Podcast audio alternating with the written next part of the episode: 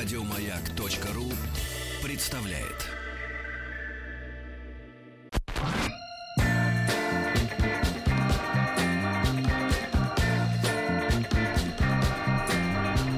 Сергей Стиллавин и его друзья на Маяке. Здравствуй, здравствуй, казачура. Владик, доброе здравствуй. утро. Доброе утро, да. Значит, товарищи, сегодня четверг. Сегодня прекрасный солнечный день. У вас солнечный день там в Москве? У, вас у нас темно, день. Сергей, а вы что, один что ли? А у нас светло, но у Рустама опять на голове кепка. Поэтому э, все тревожно, все сложно, как пишут женщины ВКонтакте. Здорово, статус. Здорово, привет. Казачура. Да, да. Каза- Казачура. Значит, друзья мои, да, да, друзья мои, продолжается наша вахта на ростовской земле. И наша студия находится по-прежнему в Ростове-Папе.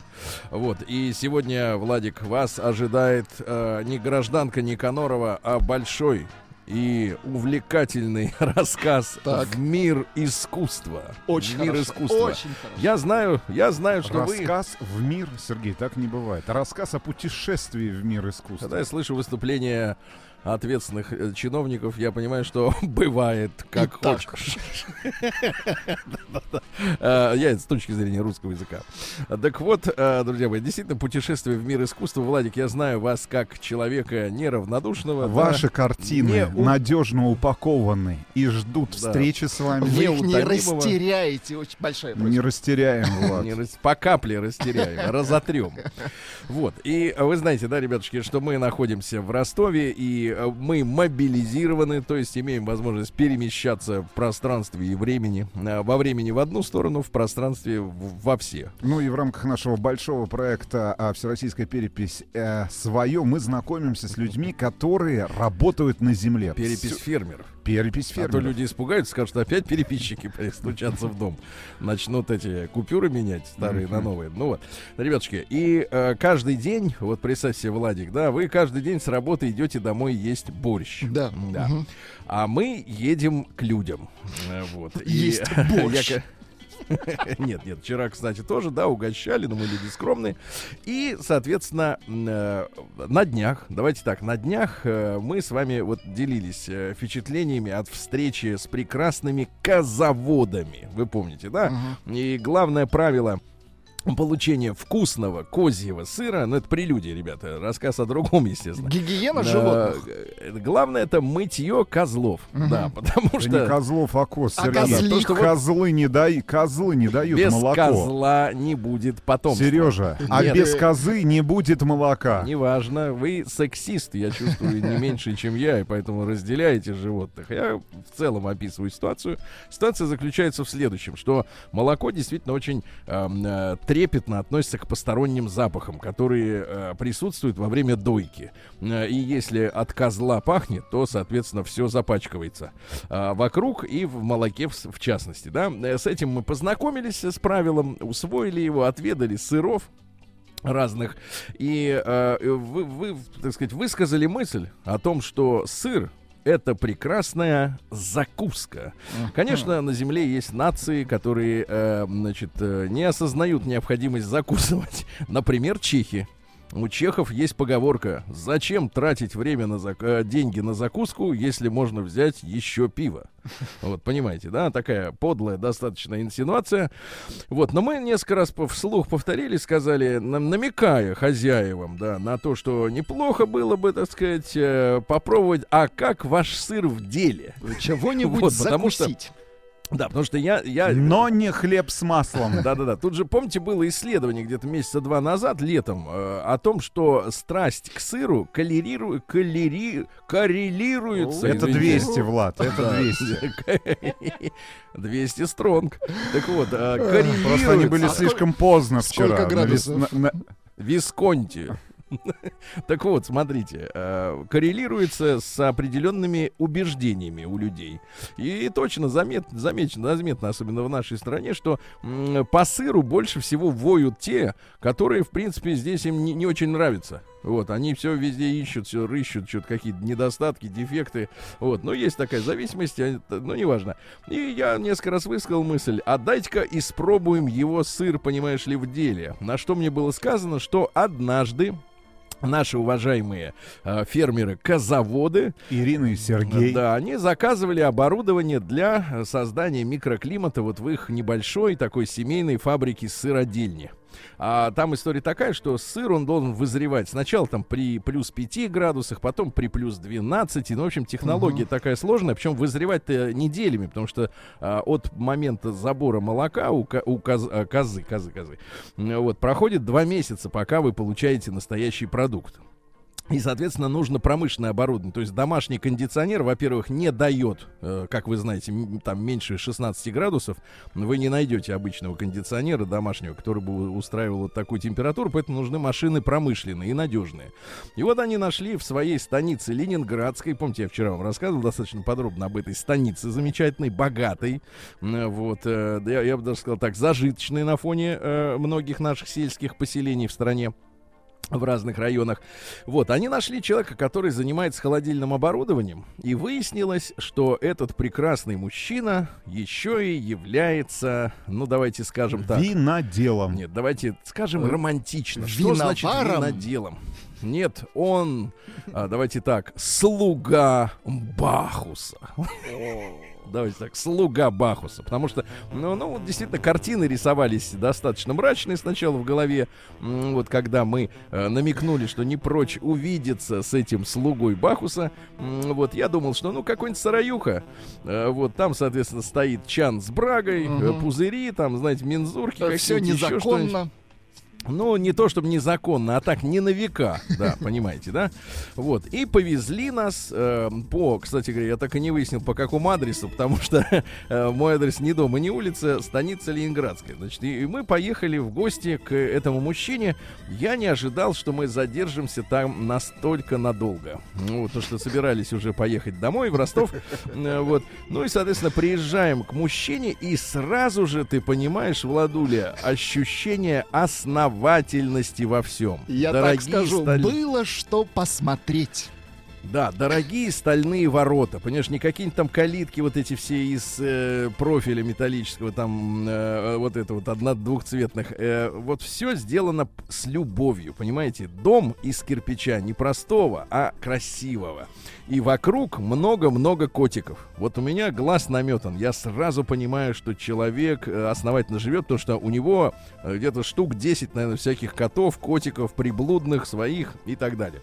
Значит, и познакомились мы тут же с мужчиной, которого зовут Андрей Орлов. Вот. А теперь можно музыку романтическую. Давайте. Да, потому что, познакомившись с Андреем, да, мы отправились в святую святых. А... Так, в святая святых или святую святых? В святую а... святых. В хранилище. Сергей Валерьевич. Не в хранилище. А на каком языке вы разговариваете? А в лаборатории. С людьми. С людьми на ихнем. Нет, нет, нет, на ягогонном, вот. Я предпочитаю, э, знаешь, вот этот э, интеллигентный мерзкий пафос, когда с тобой человек матом, а ты ему вы. Э, вот это надо убирать. Это называется чванство. Надо с людьми разговаривать на ихнем языке. Хорошо, хорошо. Вот и все. Значит, мы отправились в лабораторию, ребята. Все-таки двести дают о себе знать. Дают, дают. И вам просто подало. В помещении чуть теплее, чем на улице. Ну вот. И, значит, соответственно, мы вошли, значит, в покои каменные, да, и тут же э, обнаружили, э, значит, следующую историю. Э, вот представь себе, Владуля, так. я на, в моем репортаже, который м, выложил вчера э, в социальных сетях, да, там и в Инстаграме, и там в Фейсбуке, неважно, э, некоторые фотографии из вот этой лаборатории опубликовал, э, но они всю картину не, не описывают, чтобы не палить э, технологические процессы. Но, э, значит, там история такая. Я сразу понял, что мужчина подкован э, научно. Потому что есть вот э, надомники, любители, для которых важно побыстрее сцедить и выжрать. А есть люди, которые действительно занимаются этим ради искусства. То есть э, они хотят достичь неких высот в предложенных обстоятельствах. Обстоятельства следующие. У нас э, часто бывают засухи. у нас все-таки не такой климат мягкий, например, да, как в той же Австрии, как нам пояснил Андрей, да, для, например, для белого винограда, для хорошего белого вина, все-таки не нужно, чтобы солнце палило с утра до ночи. То есть должны быть такие прохладные все-таки дни и даже недели с облаками, чтобы белый виноград... Для красного жара подходит, для белого нет. Поэтому белые вина для нашей страны, которые так не популярны у женщин, потому что у женщин сразу... Они у нас все любят красненькое, да, потому что чтобы их быстрее танины забрали, вот, и, и не отпускали до самого утра. Потому что, видно, женщинам так жить тяжело, что им вот, вот красного, так сказать, подавая, белого нет. А культурный человек, он пьет белое, правильно? Вот, а в нашей стране с белым э, не очень хорошо обстоят дела. Это сложности воз, возникают. Так ну вот. И самая главная проблема — это, конечно же, те препятствия, ну, препятствия, которые да. чинят... Ну, давайте так, я уже не могу, правда, назвать это все, ну, какой-то бюрократией. Ну, давайте так, в лице отдельных чиновников, которые которым, не могут... Которым дан контроль. Ко- которым дан контроль за этой отраслью. Да. Угу. И они ставят это... препоны перед людьми, которые, соответственно, занимаются... Но это действительно лабораторная работа, брат, ты чтобы понимал, да, потому что выгнать, условно говоря, там из картошки, из зерна, там просто какую-то бодягу, это угу. одно дело, да, это самогоноварение называется. А когда человек действительно работает с виноградом, э, смешивает, купажирует, да, выдерживает, Uh-huh. Вот у Андрея, например, коллекция замечательных бочек деревянных, причем как таких массового характера, так и больших объемов, с которыми работать сложнее. Но суть не в этом, слушайте. Суть в том, что я понял, что мужчина работает элегантно с сырьем, потому что у него вот ванны огромные, да, в которых сначала собирается виноград, да, и давится в них. А они сделаны из бетона и покрыты... Ну, я полимером. так понимаю, полимером, который э, имитирует керамику. Mm-hmm. Потому что новейшая фишка, э, значит, соответственно, работать с виноградом не в стальных, там, нержавеющих чинах, да, как это на промышленных производствах происходит, а действительно работать с керамикой, с, ну, грубо говоря, с обожженной глиной, да, ну, если, так сказать, переводить на человеческий язык. То, что мы с вами с детства привыкли видеть, э, когда мы говорим о Древней Греции, да, когда они вот в этих огромных кувшинах с таким, ну, не стоячие, они зарывали их в землю с узким дном, ну, понимаешь, да? Вот такие э, огромные такие вот э, керамические м, сосуды, да, uh-huh. в которых вино у них в Греции бродило. Так вот, эта технология, что вино не должно соприкасаться с железом, а работать именно с естественными материалами, это все действительно актуально. Потому И... что бетон гораздо лучше держит, например, тепло, то же самое.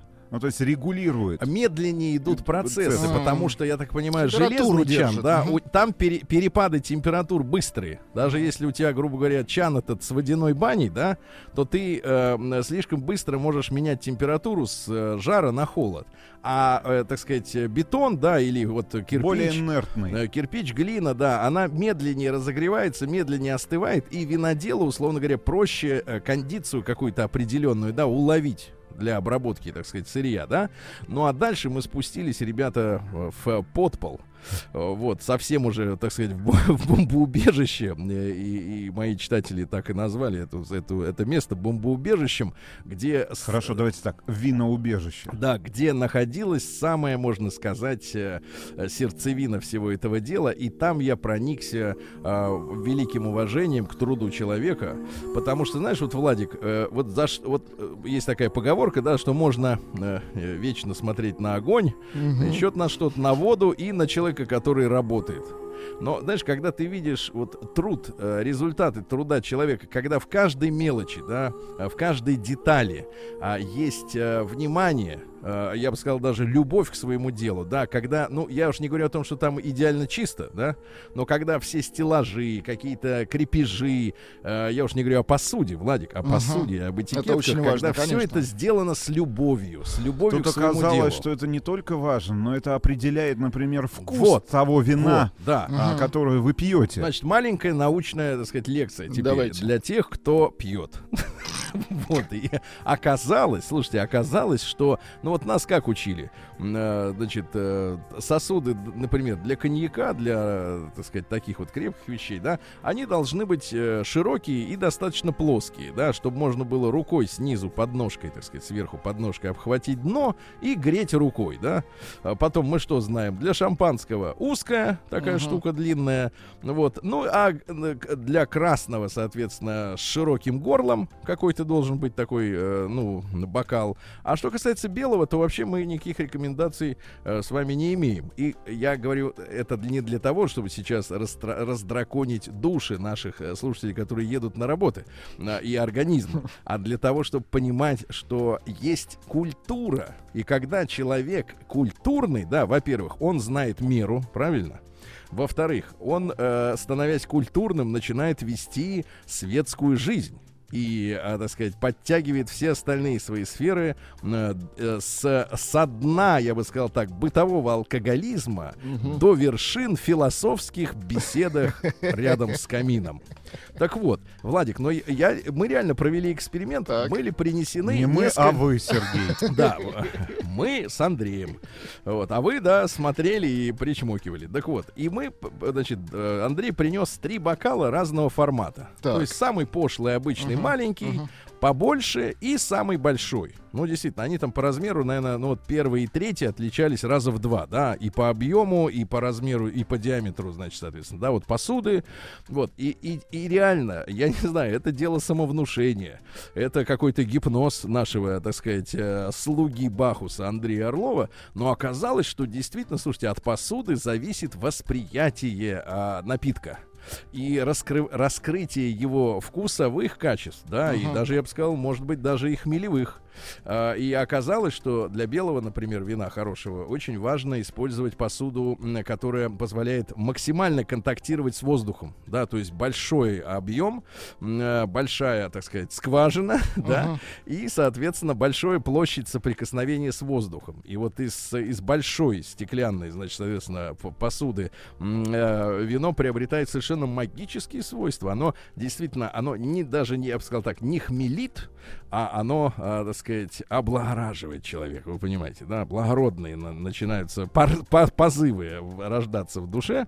Вот. Мы продегустировали. Э, надо сказать, что несмотря на, опять же, неблагополучный, не самый благополучный для выращивания белых сортов винограда э, регион, э, все-таки Кубань, там жарко, да, еще раз напомню, что сильно жарит солнце.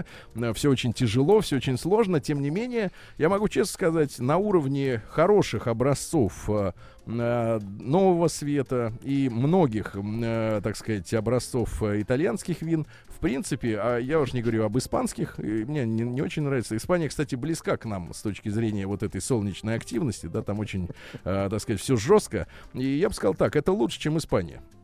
То, что получилось у нашего, так сказать, винодела. А дальше, в общем-то, тут оказалось, пришел, что мы... Сергей, сам... извините, да, а тазиком да. не пробовали?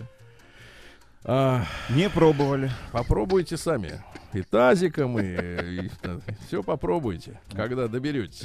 Так вот, друзья мои, вот мне всегда нравятся комментарии тунеядцев, которые ничего сами да это зависть. Не сделали. Да это не то, что зависть, это вот от, отвратительная черта многих наших, извините, сограждан, которые ни черта не умеют делать своими руками, а опошливают чужие достижения. Так вот я продолжу, Владик, извините, потому да. что...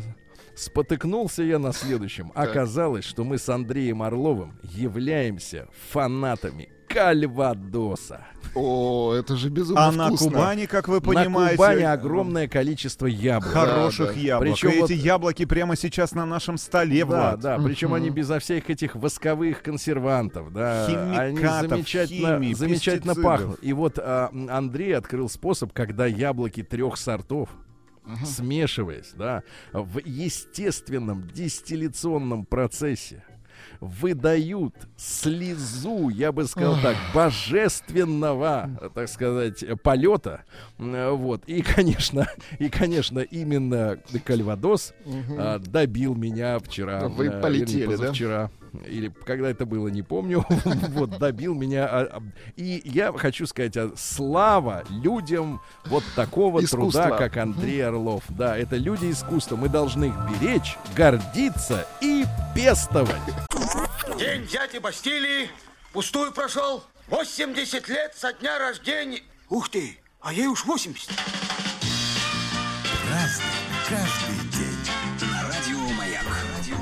Дорогие друзья, сегодня у нас уже, позвольте осведомиться, двадцатое сентября. двадцатое сентября. Ну и сегодня есть несколько замечательных праздников. Несколько замечательных праздников есть у нас сегодня. Сегодня день рекрутера России.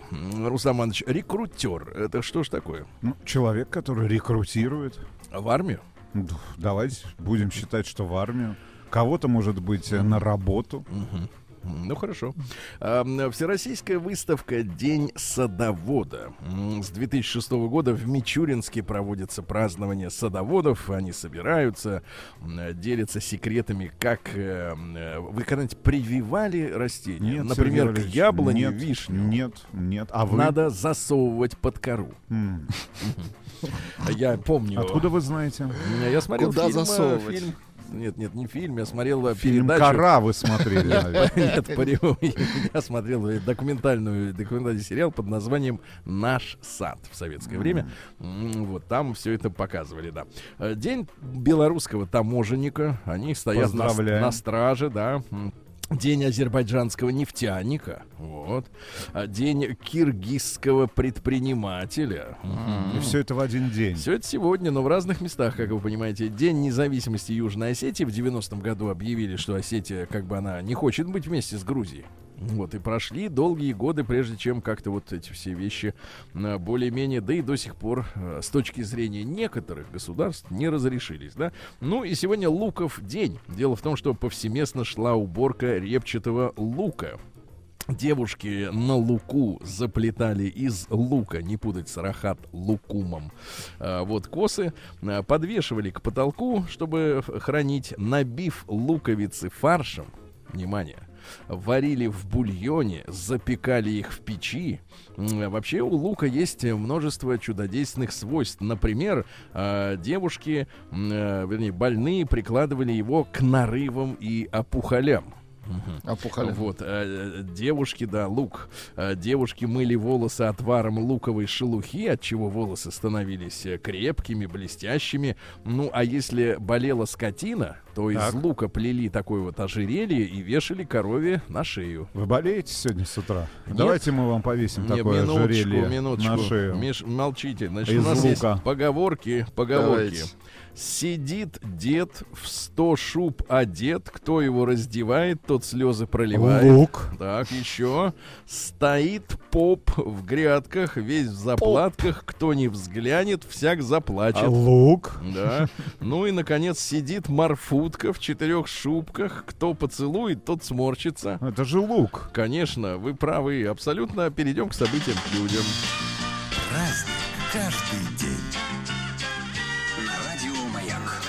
Ну и наш специалист... Чувствуется, Влад, да? двести в голосе Сергея. Да. Даже завидуем. Да, наш... даже, даже не в том темпе работает минуточку, сегодня с утра Сережа. Ответ не с тем настроением. Настроение отличное.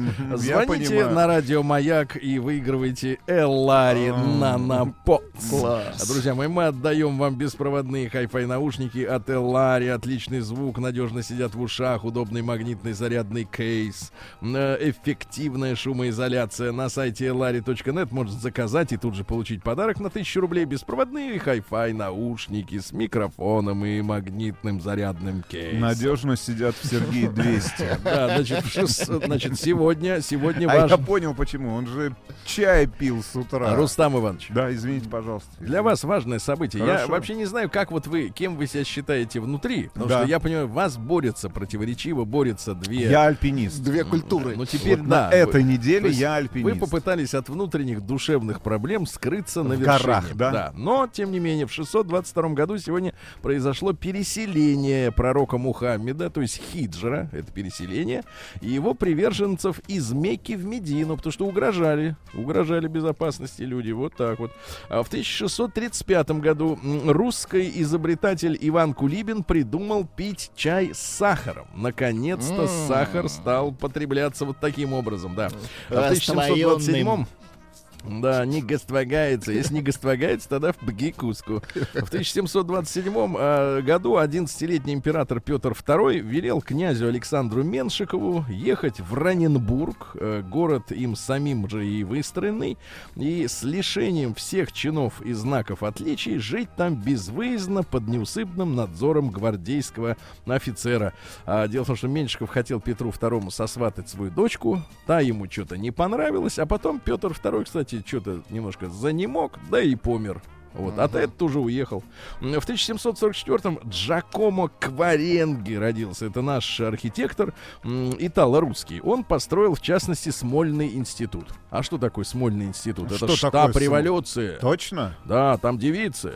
Uh-huh. Причем, что самое интересное... А Ленин где был? Ленин в штабе, но не с девицами. Там история такая, что э, когда большевики пришли брать Смольный себе под штаб, да, они же до этого сидели в доме Ксишинской, разграбили там все, вазы побили. Вот, э, Ксишинская сокрушалась. Ну и говорит, переселите их куда-нибудь. В конце концов, их удалось после вот гонений на, на большевиков в августе семнадцатого года, их удалось оттуда вытурить, и они засели теперь уже в Смольном. Но они Смольный институт поделили на две половины. То есть в одной половине были большевики, правой, а в левой продолжали быть девицы. Угу. Вот. То есть э, как бы вот так, симбиоз, ну, гриба удобно, и водоросли. Да. Достаточно удобно, да. А в тысяча семьсот семьдесят восьмом Фаддей Фаддеевич Беллинсгаузен. Вот, фамилия, конечно, с отчеством не бьется, потому что настоящее имя Фабиан Готлиб Тадеуш фон Беллинсгаузен. Беллинсгаузен. Ничего да. себе. Кто он по национальности? Иностранец. А, так вот, значит, соответственно, в десять лет поступил в морской кадетский корпус в Кронштадте. Ну, это Россия, это родители у него были иностранцы, сам-то он как бы уже и почти и наш был. Вот. Ну и, соответственно, Беллинсгаузен чем занимался-то? Открыл э, Антарктиду. Открыл, правильно? В тысяча восемьсот двадцатом году в январе, а американцы приплыли туда только в декабре. Но сейчас нагло заявляют, что это они ее открыли. Сволочи. Вот. А в тысяча восемьсот девятом году Нестор Васильевич Кукольник родился. Это наш поэт и писатель, и драматург. Вот, ровесник Николая Гоголя, чтобы мы понимали, в каком поколении товарищ э, родился. Вот. Ну и давайте стихотворение, пару строк буквально. «Ни крик врагов, ни шум разгульный мира не отвлекут от моего кумира крылатых дум, я все ее пою». Mm-hmm. Все ее. Складно. Все ее. Непонятно, что все, но... ее. В тысяча восемьсот двадцать шестом году первая встреча вызванного в Москву Пушкина с императором Николаем Первым. И состоялась эта встреча, друзья мои, в Чудовом монастыре.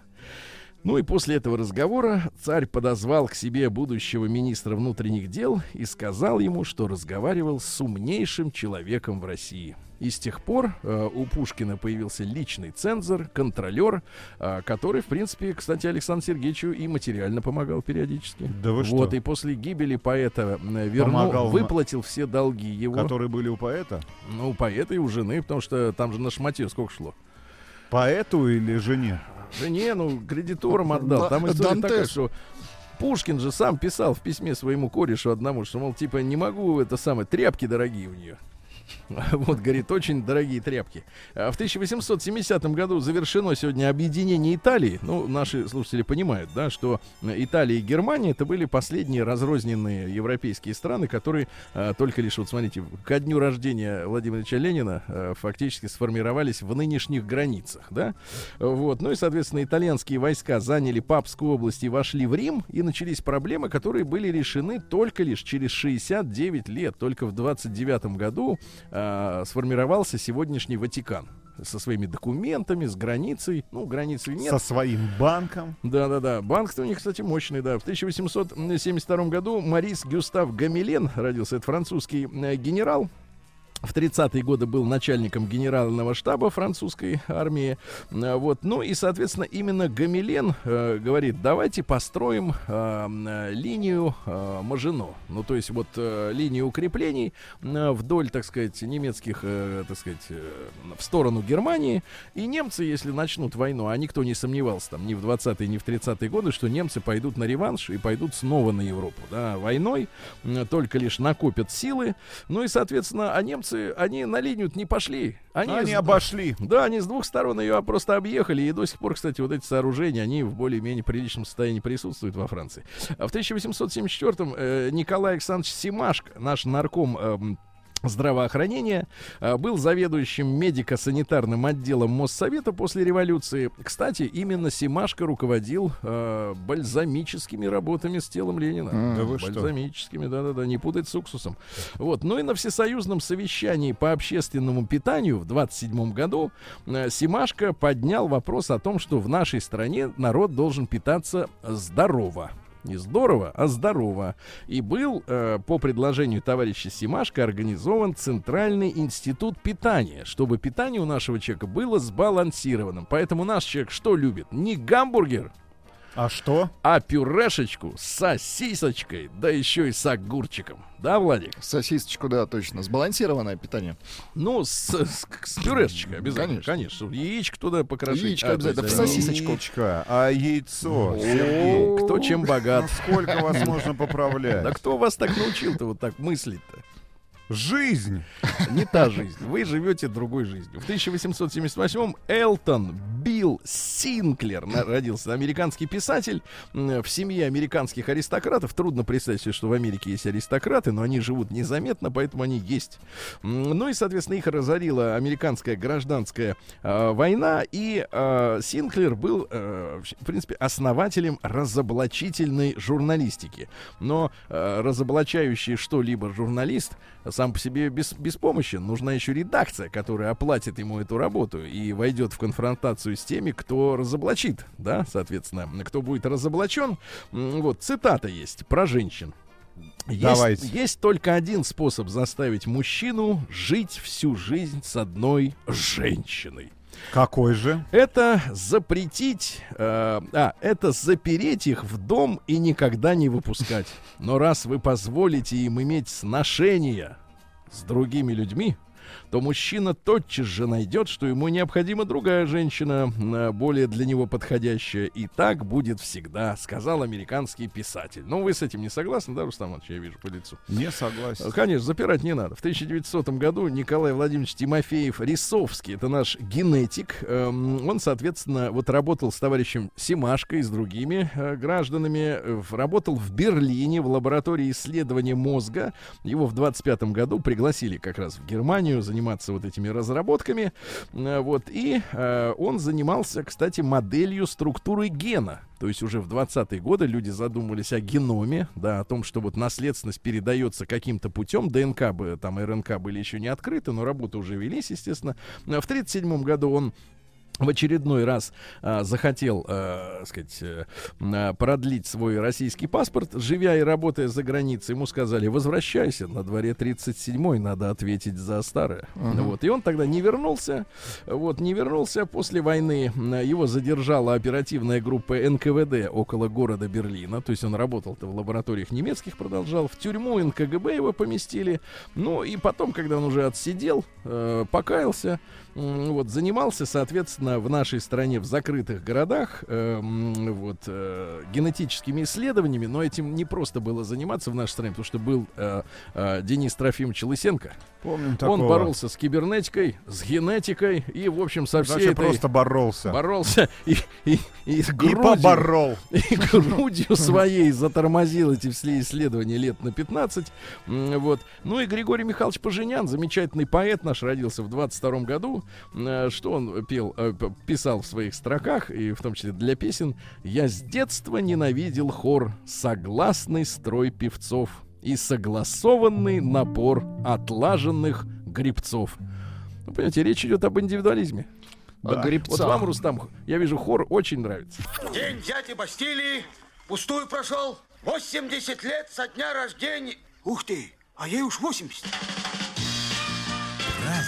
Каждый день на радио Маяк. Товарищи дорогие, сегодня у нас двадцатое сентября. Сегодня родилась София Шикалоне, которая в дальнейшем придумала себе псевдоним Лорен. Софи Лорен, мы все ее знаем, любим. Вот вы, Рустам Иванович, да, все-таки врач, вы, конечно, не пластический хирург, это дело опасное и дорогое. Но, тем не менее, как вы думаете, вот она вот своей красотой обязана только природе или все-таки вот под нож-то ложилась? Мне кажется, ложилась. А зачем тогда скрывать? Вот эти губастые-то, они не скрываются совсем. Переделанные все, перерезанные.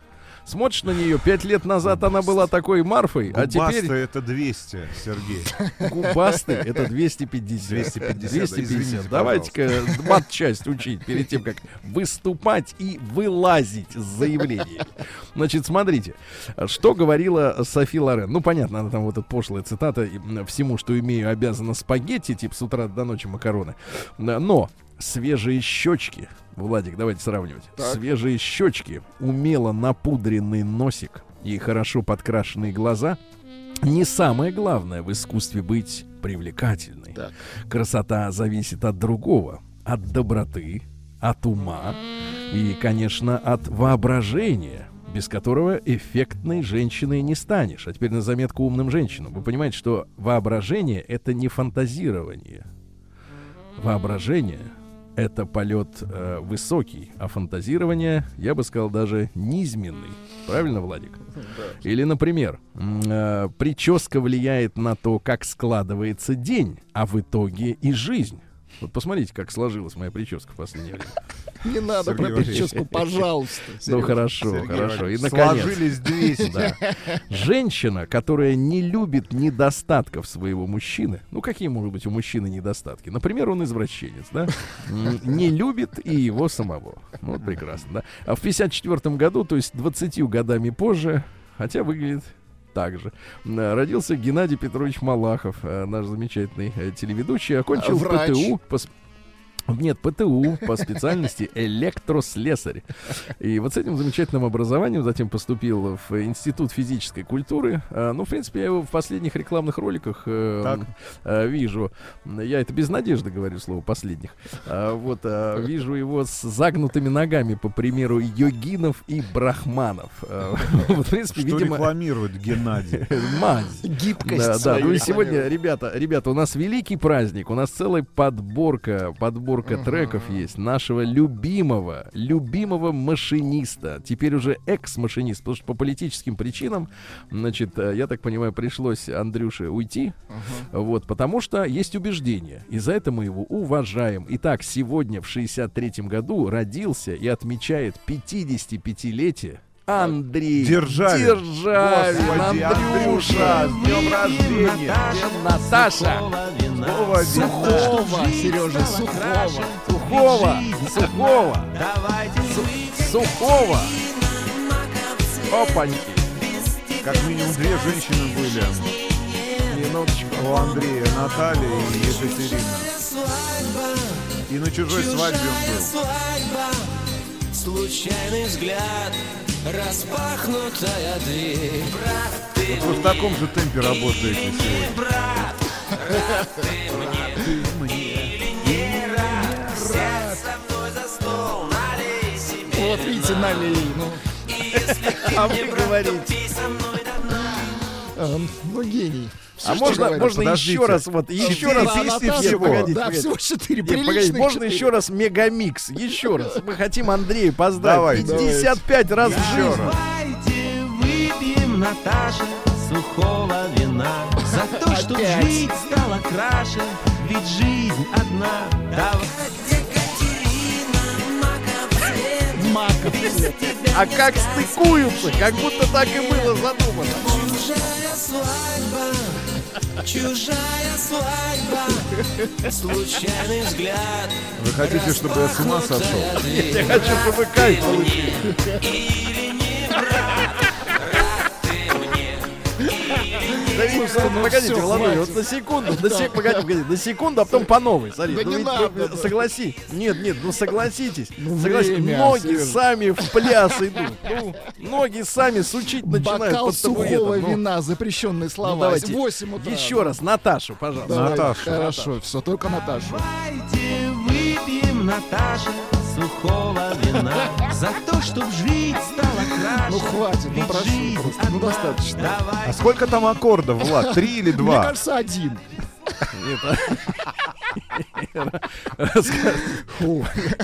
Погодите, погодите. Ну, Андрей, он на самом деле, я, я с удовольствием наблюдаю. Все-таки пятьдесят... За его творчество? Нет, человек пятьдесят пять лет. Надо поздравить четко. Мы поздравляем, Андрей, конечно. С днем рождения. Мы тебя конечно, любим, искренне. Да, любим и, и, и за адекватность, да, и за то, что... Давайте выпьем, Наташа, и бит мне нравится, бит. За то, чтобы жить стало краше. Ну прекрасно. А в какую песню не включи, все кайф. Какую не включи? Вот давай. Как, я вот сразу угадаю, какую. Давай. Вот, я давай. Угадай, угадай. О, чужая свадьба. Случайный взгляд. А вот давай, вот давай еще запутай нас. Вот давай, запутай нас. Катя, Катя. Я угадаю эту песню с одной ноты. Как пельш. Брат, ты мне или не брат? А знаете, в чем секрет успеха? В чем? Помнишь, чем? Не плачь, Алиса. Вот эту мы еще не крутим, да? Нет. Но э, название песни сразу с начала припева. Вот в этом секрет успеха, мне кажется, да. Фу. А, Андрюша, Фу. поздравляем, По да, и за честность, и за секрет. Я смотрю его, э, смотрю его периодически в Инстаграме, он mm-hmm. выкладывает видео, как едет по Москве. Mm-hmm. Я Но единствен... не как Саша Малинин Нет. в Роллс-Ройсе. С нашивками ноты Adidas. На костюме Adidas, да, да, да, да. Не так, едет скромнее. Я единственное, что хочу пожелать Андрею, чтобы mm-hmm. у него все-таки как-то срослось, и он купил телефон со стабилизатором, чтобы не тряслось изображение. Ну, хотя бы восьмой фото. Да. Ну, хорошо, давайте в одном месте наврали. Да, вы наврали, во-первых, не было встречи Пушкина с Николаем. И, угу. естественно, с наврали... Николаем Гоголем. Да, да, да. И, кстати, так. пишут, что не спонсировал Николай Пушкина. Ну и Кулибина. Николай Басков спонсировал Пушкина. Кулибин механик, Сергей. Кулибин, ну Ха что, из изобретатель. Он сахар не мог намешать там, что ли? Мог. Короче, Эллари Нанопотс. Поздравляем с победой, дорогие друзья. Беспроводные наушники с микрофоном и магнитным зарядным кейсом.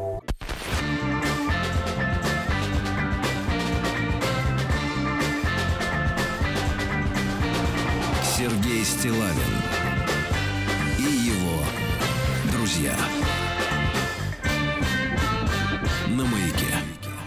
Дорогие граждане, наша работа из славного города Ростова-на-Дону продолжается. Сегодня Рустам Вахидов, наш альпинист, снова работает в головном уборе. Это делает его мужественнее и позволяет козырьку скрывать усталость серых глаз. Перейдем к Омску.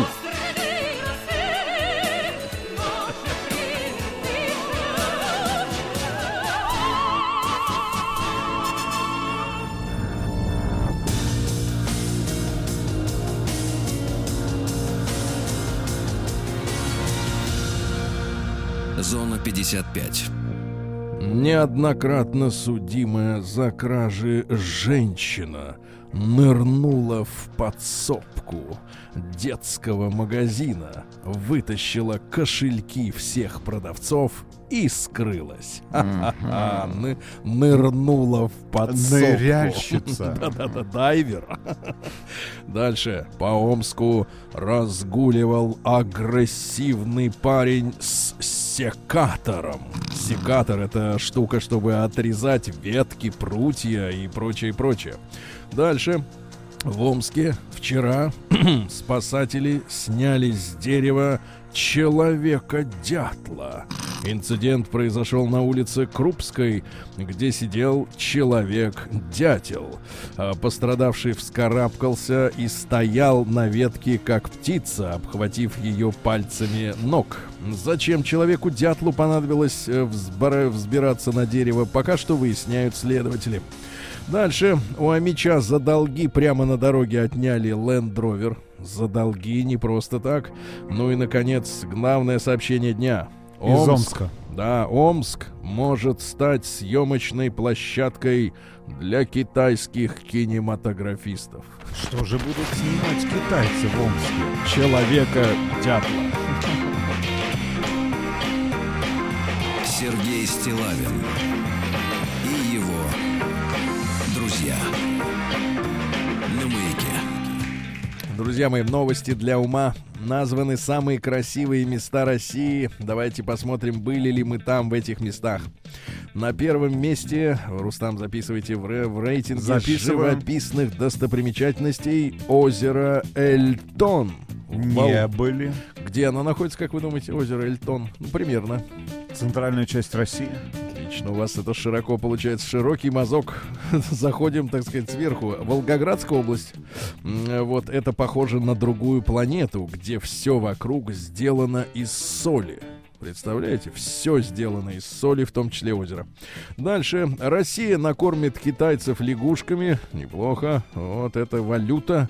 А дальше что у нас интересного? Россияне стали реже общаться в социальных сетях. Наконец-то. Да вы что? Наконец-то. Наконец-то стали работать.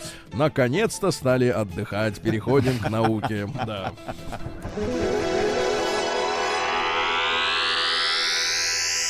Наука и жизнь. Наука следующая. Владуля. И так. Жизнь, Влад. Да. двести на двадцать процентов замедляет темп. Да, Владуля, скажите, пожалуйста, чем вы обычно закусываете? По-разному. Лучше, чем, чем повкуснее, да. Пловом и мантами с бараниной. Да, да. А бывают люди, которые просто колбасой. Угу. Так вот, колбаса из пробирки, которую вырастят уже как колбасу. Ну, понимаете, да? Угу. Подождите, подождите. Как колбаса из пробирки? Ну, вот без этих самых, без бычков. Как без бычков? Без бычков. Колбаса из пробирки скоро поступит в продажу. Колбаса под брендом New Age Meats. New. То есть мясо нового века. Я бы сказал так. Новый... А жирки вот эти будут в этой колбасе? И жирки, и э, Е двести двадцать восемь, все будет. Так вот, э, короче говоря, животных компонентов в этой колбасе не будет, а да. колбаса будет как натуральная, с жирком и с, uh-huh. с оболочкой. Дальше э, ученые открыли сахар, который помогает сбросить лишний вес. Но это какая-то чертовщина, да? Дальше в лиственнице. Лиственница — это дерево, которое не гниет, поэтому оно дорогое. И из него, в принципе, если вот дом построить, он никогда не сгниет. А у вас дом? А у нас... Из э, кирпича. У вас. У нас нет с Владом дома. Мы это уже выяснили. Хорошо, лет я... пять назад, Сергей. Хорошо, ничего я... не изменилось за эти Минут, годы. Очень жаль. У вас дом из лиственницы. Плохо работает. Подождите, у вас дом нет. из лиственницы. А из чего? Успокойтесь. Из дуба. Ученые нашли в лиственнице... Одна иде... большая дубовая бочка. Минуточку. Идеально. И Серега там настаивает. Да, идеальное лекарство от болезней сердца. Так. Да. Вот. Ну и еще сообщение. Ученые испытали успешно вакцину от анорексии. Анорексии, ну то есть тебе колят, а ты, соответственно... Вам, Сергей, это заболевание да. не грозит. Вот, ну и, наконец, смотрите-ка, из-за акцента, так. ну, иностранного акцента, люди перестают доверять собеседнику. Вы доверяете мне? Кстати вам? Говоря, я уже избавился от акцента. Это вам так кажется. А Вы избавились ну? от ощущения акцента, но на, у вас он все равно есть. Ну и, наконец, назван самый опасный в мире танец. Мы считали, что это кизомба. Так. Да. Вот, а на самом деле гапак? Это танец под названием... Гапак очень опасный танец, Владик, это я согласен. Особенно боевой. Да-да-да. Ученые Ученые назвали зумбу. Посмотрите, как выглядит танец. Танец зумбу. Зумбу. А в это время, пока Рустам смотрит, самое главное сообщение этого дня из мира науки. Не выключайте подкладку, Владик. Да, да. Ученые объяснили, почему у человека там кости нет, а у, а у животных есть. Кость. А как объяснили? Новости просто капитализма. Есть. Нет, я вам скажу одной фразой. Дело в том, что они чаще и дольше. Вот, поэтому нужна кость. Да-да, кость. Бей в кость. Так вот, э, что у нас интересного? Прабабушка-мстительница из Техаса убила огромного аллигатора из-за давней обиды. Mm-hmm. У нее была обида, и она убила его. Да. Зумба. Э, да. Танец, который соединил в себе фитнес и зажигательные танцы. Зажигательные? А, да. Угу. А, полиция Франции конфисковала двадцать тонн Эйфелевых башен. Ну, знаете, если бывали в Париже, то рядом с Эйфелевой башней огромное количество чернокожих торговцев Эйфелевыми башнями. По евро, по два.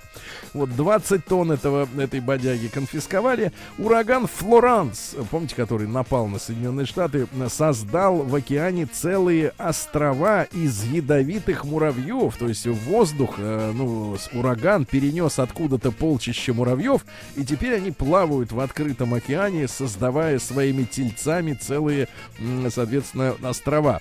Вор погорел на любви к бананам в Китае. Он mm-hmm. прихватил с собой бананы. Можно и раз... одно сообщение от меня? Конечно. Будьте любезны. А кетчунес.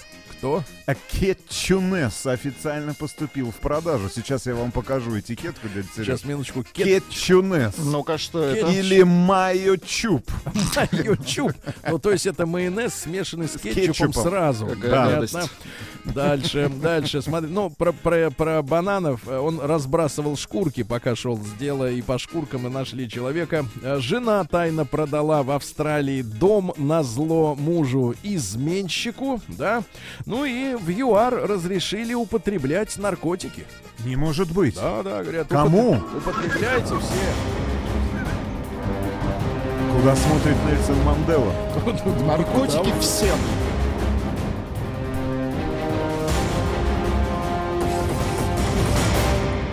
Россия криминальная. Россия – место, где все серьезно.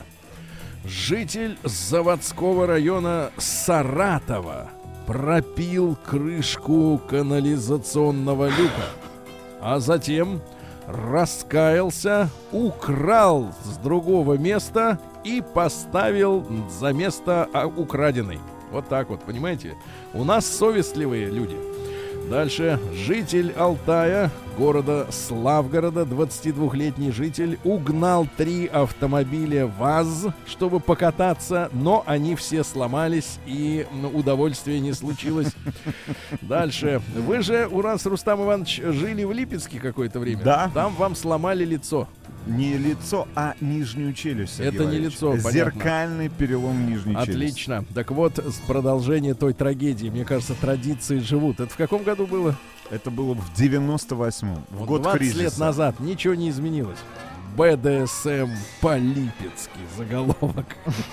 Мать и сын жгли продавщицу секс-шопа электрошокером и били ее деревянным бруском. За что? Сейчас узнаем. сорокасемилетняя женщина, которая до этого сама работала в этом магазине, решила выяснить отношения с бывшей коллегой и позвала своего девятнадцатилетнего сынка. Молодой человек бил женщину электрошокером, а мать бруском. Теперь им грозит до пяти лет лишения свободы. Дальше. В Югре в колонию попытались доставить телефоны и сим-карты с помощью дрона. Да, но есть специальные перехватчики. Ну и пару сообщений буквально. Житель Уфы отомстил чужим автомобилем за развод с женой. Так обиделся на жену, что избил ногами чужие автомобили. Ну и, наконец, сообщение дня, друзья мои. Это Молдавск... Молдавия, это Россия? Молдавия, Россия, да. Минуточку, и Румыния тоже Владика. Россия. Я, Владик, вы считаете... Нет, как вы считаете? Потому что это все условно. Я считаю, пока нет, Сергей, пока. Да, но тем не менее, сообщение дня. Супруги победили в, во всемолдавском проекте «Как бросить пить». Так. Получили денежный приз. Так. И спились. Логично.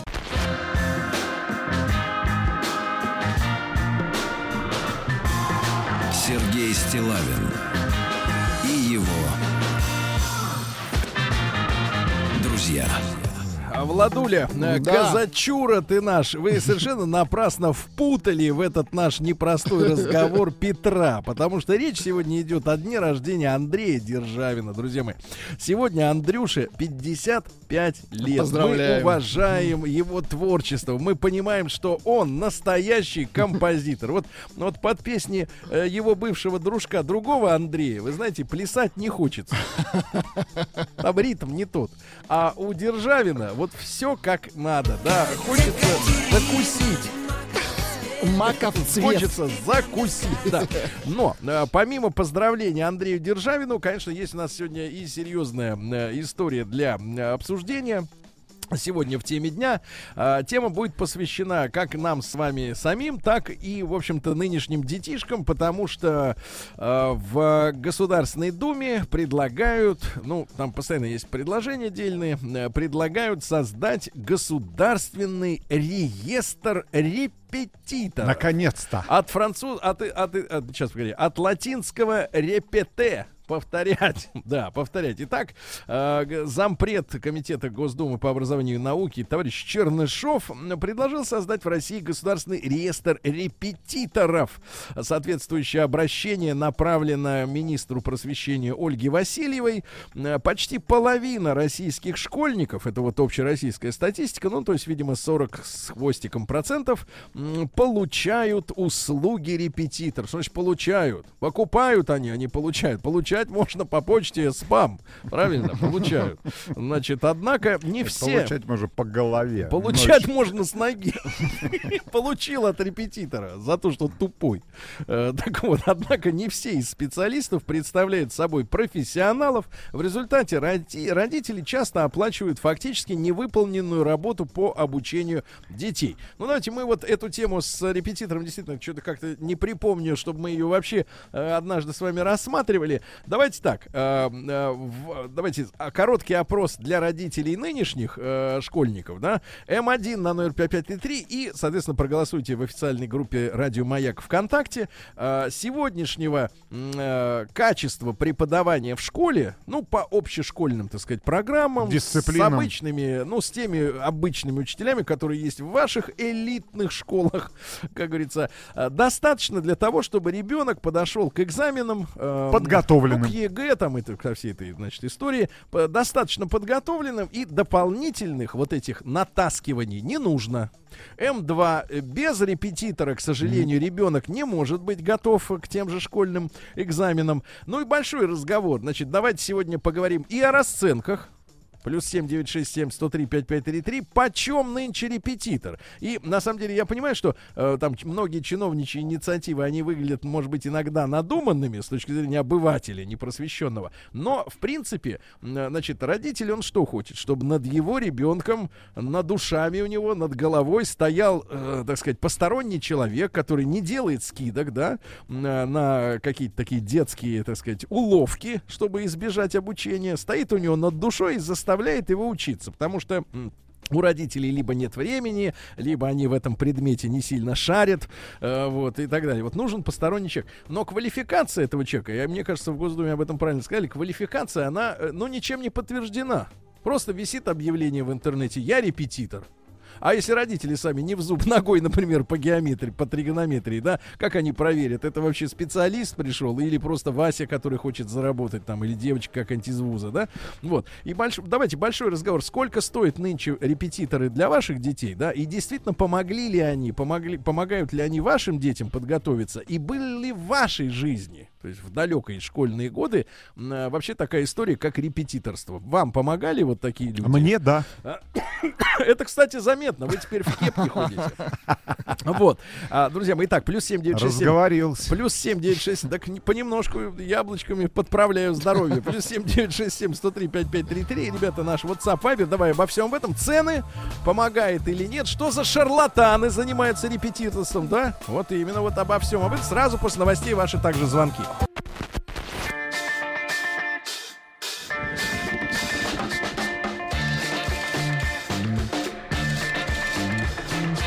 Сергей Стиллавин и его друзья на Маяке. Итак, дорогие товарищи, миллиарды рублей крутятся в индустрии, понимаешь ли, черных репетиторов. Давайте вещи называть своими именами. И в Госдуме задумались над вопросом создания реестра. Давайте, как говорят, мы это самое, всех их пересчитаем, потому что порядка сорока... Перепишем. Да, сорок процентов э, в принципе э, у нас школьничков, да, их родителей пользуются услугами репетиторов, потому что без Без них родители их считают, что школьнички сами недостаточно усидчивые или знаний, которые им дают на уроках, недостаточно в принципе, чтобы подготовиться к важным экзаменам. Ну, давайте, сегодня у нас короткий опрос для нынешних родителей, нынешних школьников. эм один на номер пять пять три три.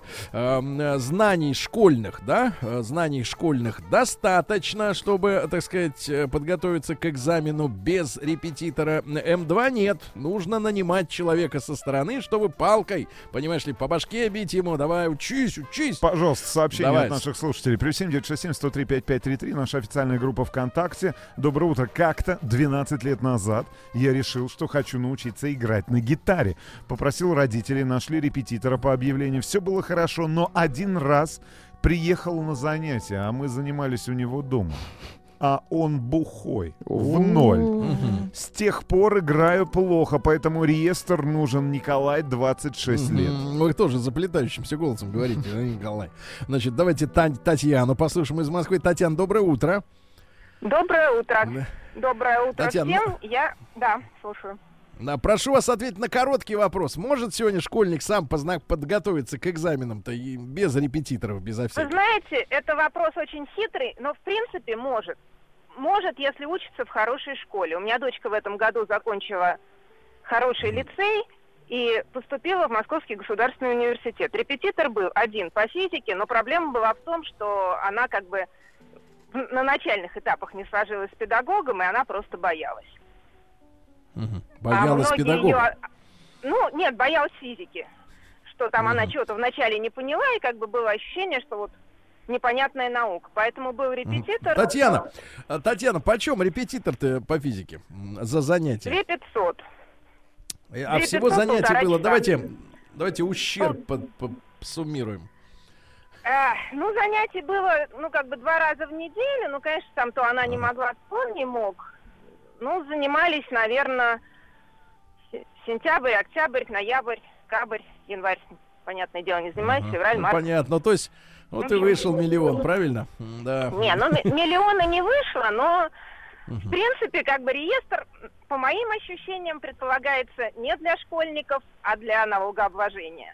Потому что, ну, uh-huh. я не знаю людей, которые бы искали репетиторов по интернету. Среди моих знакомых таких нет. Мы все их передаем из рук в руки, и наш физик тоже пошел дальше к, к следующим моим знакомым. Понятно, детям. Понятно ваше мнение. Спасибо, Татьяна. Третий да. класс, репетитор по английскому уже есть у ребенка. Дальше больше и хуже. Да, ребятушки, обязательно цены приводите.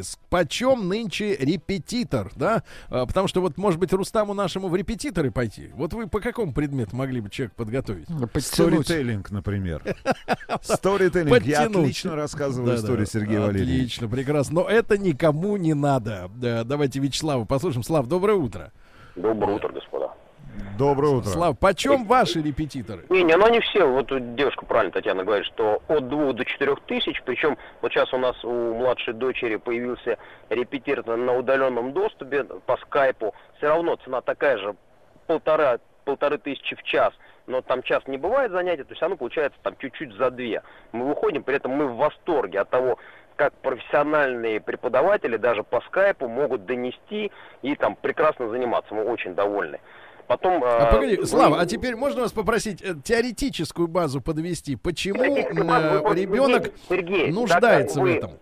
Сергей, так как вы, э, в моем понимании, э, Рустам может быть меньше, вы выключены из процесса, вы не понимаете, что такое современное образование. Вы приходите в школу не учиться. Школа тебе дает основные направления и пытается за сорок пять минут понять, дошел ли ты в этом направлении, доходит до каких-то знаний. Но ты сам должен научиться дома. Или у тебя хорошие родители, они садятся и с тобой занимаются уроками, коих абсолютное меньшинство, наверное, процентов семь-десять. Или ты не хочешь заниматься своим ребенком, опять же, тогда, пожалуйста, нанимай репетитора, чтобы твоему ребенку разъяснили. Школа сейчас не ставит задачи разъяснить на уроке, это невозможно, потому что слишком огромный массив информации нужно уместить за единицу времени. Поэтому школа сейчас это не место, где учат. Там дают тебе направление обучения. Но, вне сомнения, сейчас родители должны или вкладывать в своих детей, или вкладывать бабки. Вообще дети это затратная вещь.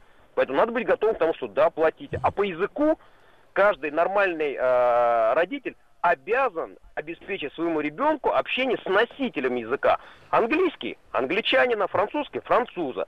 Или летом в языковой лагерь, или общение должно быть как-то здесь устроено. Ну, а почем, погодите, погодите, а почем, погодите, минуточку, а почем, почем англичанин-то живой сейчас? Живой, очень важно. Не, ну это все, ну все знают, там, ну, порядка двух тысяч э, фунтов, ну куда ты едешь, да, в Англию или в Ирландию едешь с английским языком, mm-hmm. там две тысячи где-то за смену, смена тридцать дней.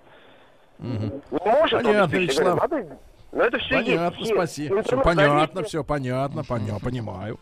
Да, ребятушки, М1 на номер пять пять три три. Ваш ребенок может и без репетиторов подготовиться, только лишь исправно посещая школу, слушая, что говорят учителя сегодняшние, да, сам подготовиться к экзаменам выпускным. М2 нет, без репетитора никак вам не обойтись. Пожалуйста, прайс-лист на услуги репетиторов в различных городах нашей страны. Английский язык триста рублей в час, это Тольятти. Носитель? Физика, Тюмень, шестьсот рублей за занятие.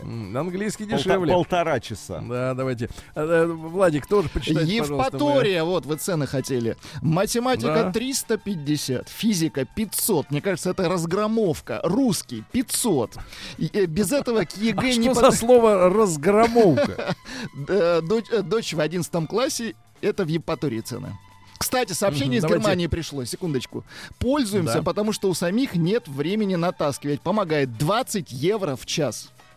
Давайте переведем. Хорошее сообщение. Давайте переведем в рубли. Ну, это около полутора тысячи рублей. Полторы. Лена Крафтверк пишет в нашей официальной группе ВКонтакте. Слушайте, если учитель не способен заинтересовать ученика предметом, и родители вынуждены нанимать репетитора и платить им, то возникает резонный вопрос. Зачем тогда нужна школа? Для социализации? Ха-ха-ха. Сейчас многие мамы на удаленке, сопровождая его в секции хоть круглосуточно. Секции стоят тех же денег, что стоят репетиторы. Смысл в школе, как в социальном институте, угу. совсем скоро пропадет.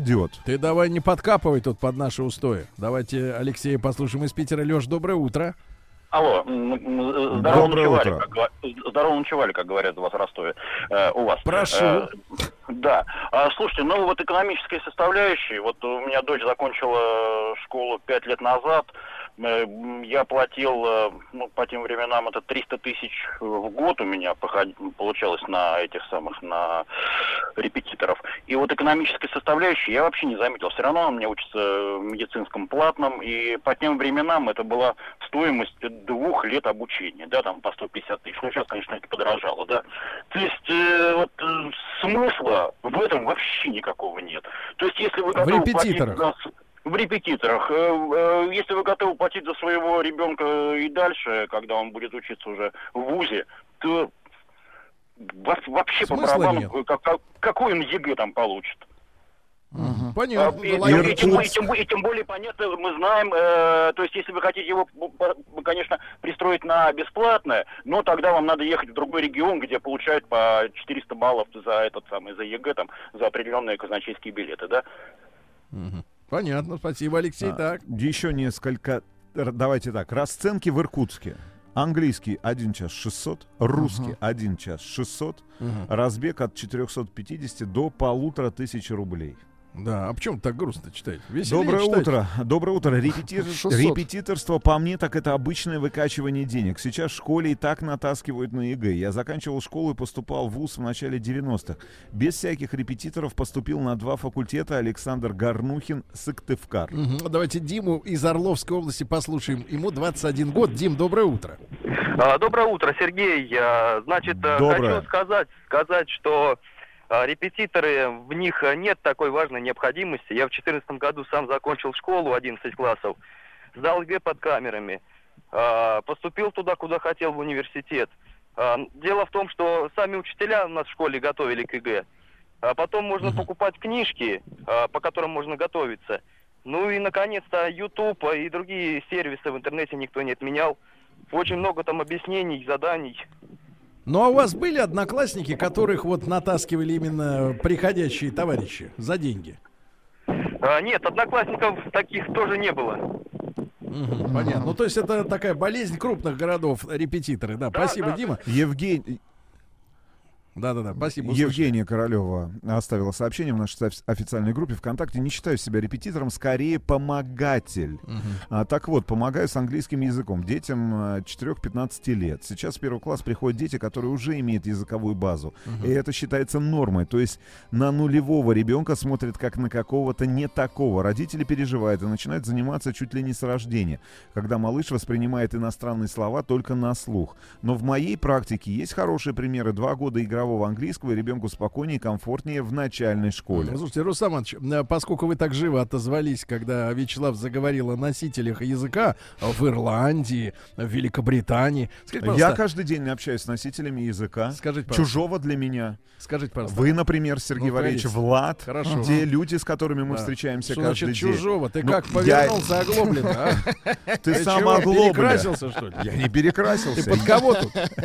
Значит, смотри, у меня вопрос. Я Я искренне не понимаю истерию, которая в нашей стране продолжается уже не одно десятилетие, о том, что ребенок обязательно должен говорить на иностранном языке. Подождите, почему нет? Зачем? Подождите, почему Зачем? Нет? Потому что в данном конкретном случае... Если они не могут по-русски поговорить красиво. Подождите, мы обсуждали как-то эту тему, и здесь я согласен с Вячеславом и с огромным количеством наших слушателей, которые поддерживают мою позицию. Какая Ребят, позиция? Значит, мы живем в эпоху глобализации. Нельзя рассматривать рынок труда... Не стучите на... коленом. Да, давайте так, нельзя рассматривать рынок труда. Мы говорим сейчас о рынке труда, потому что мы своих детей готовим к взрослой жизни. Какой взрослой жизни? Ограниченным ну? только границами, извините за да. тавтологию, нашей страны. страны, одной шестой частью мы суши. Мы берем курс полтора, сейчас подождите, на что? Сергей Валерьевич, полтора миллиарда индусов, так. полтора миллиарда китайцев. Ну.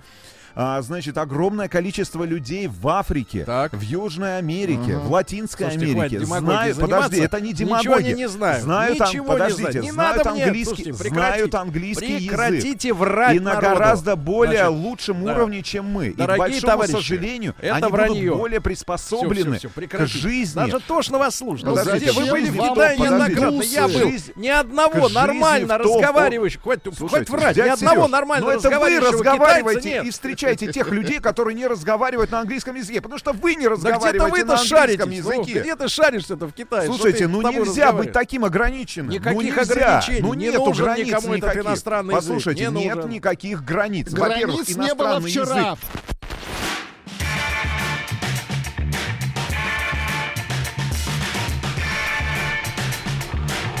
Сергей Стиллавин и его друзья. Друзья мои, итак, в Государственной Думе предложили э, устроить реестр для э, репетиторов, чтобы они, ну не знаю, проходили, видимо, какую-то сертификацию. Понятное дело, речь идет и о налогах, потому что, извините, за две с половиной тысячи рублей в час это набираются достаточно крупные суммы по России, если учесть, что по данным госдумовцев э, сорок там с лишним процентов, почти половина родителей сегодня нанимают репетиторов своим детишкам. Значит, обязательно проголосуйте и в официальной группе ВКонтакте Радио Маяк и при помощи смски эм один на номер пять пять три три сегодня э, можно подготовиться без репетиторов э, к экзамену. В конце, так сказать, школьного курса обучения эм два без, без репетиторов никак не подготовиться. И я хочу сегодня уконтрапобить этого горлопана Вахидова, который перестраивается ежемоментно. У него язык чужой, то все взять чужое. Короче, это реальная иллюзия, которую нам впаривают. В том числе вот эти вот репетиторы, которые говорят, что наш ребенок обязательно должен говорить по-английски. Ребята, я Сергей, каждый год бываю Сергей, в Китае на протяжении Сергей, последних... Сергей, молчи! Да я тебя не перебивал! Молчи, подожди. молчи, молчи! Я да тебя не перебивал! Да погоди, я сейчас погружусь. Погрузись ты в каменный век.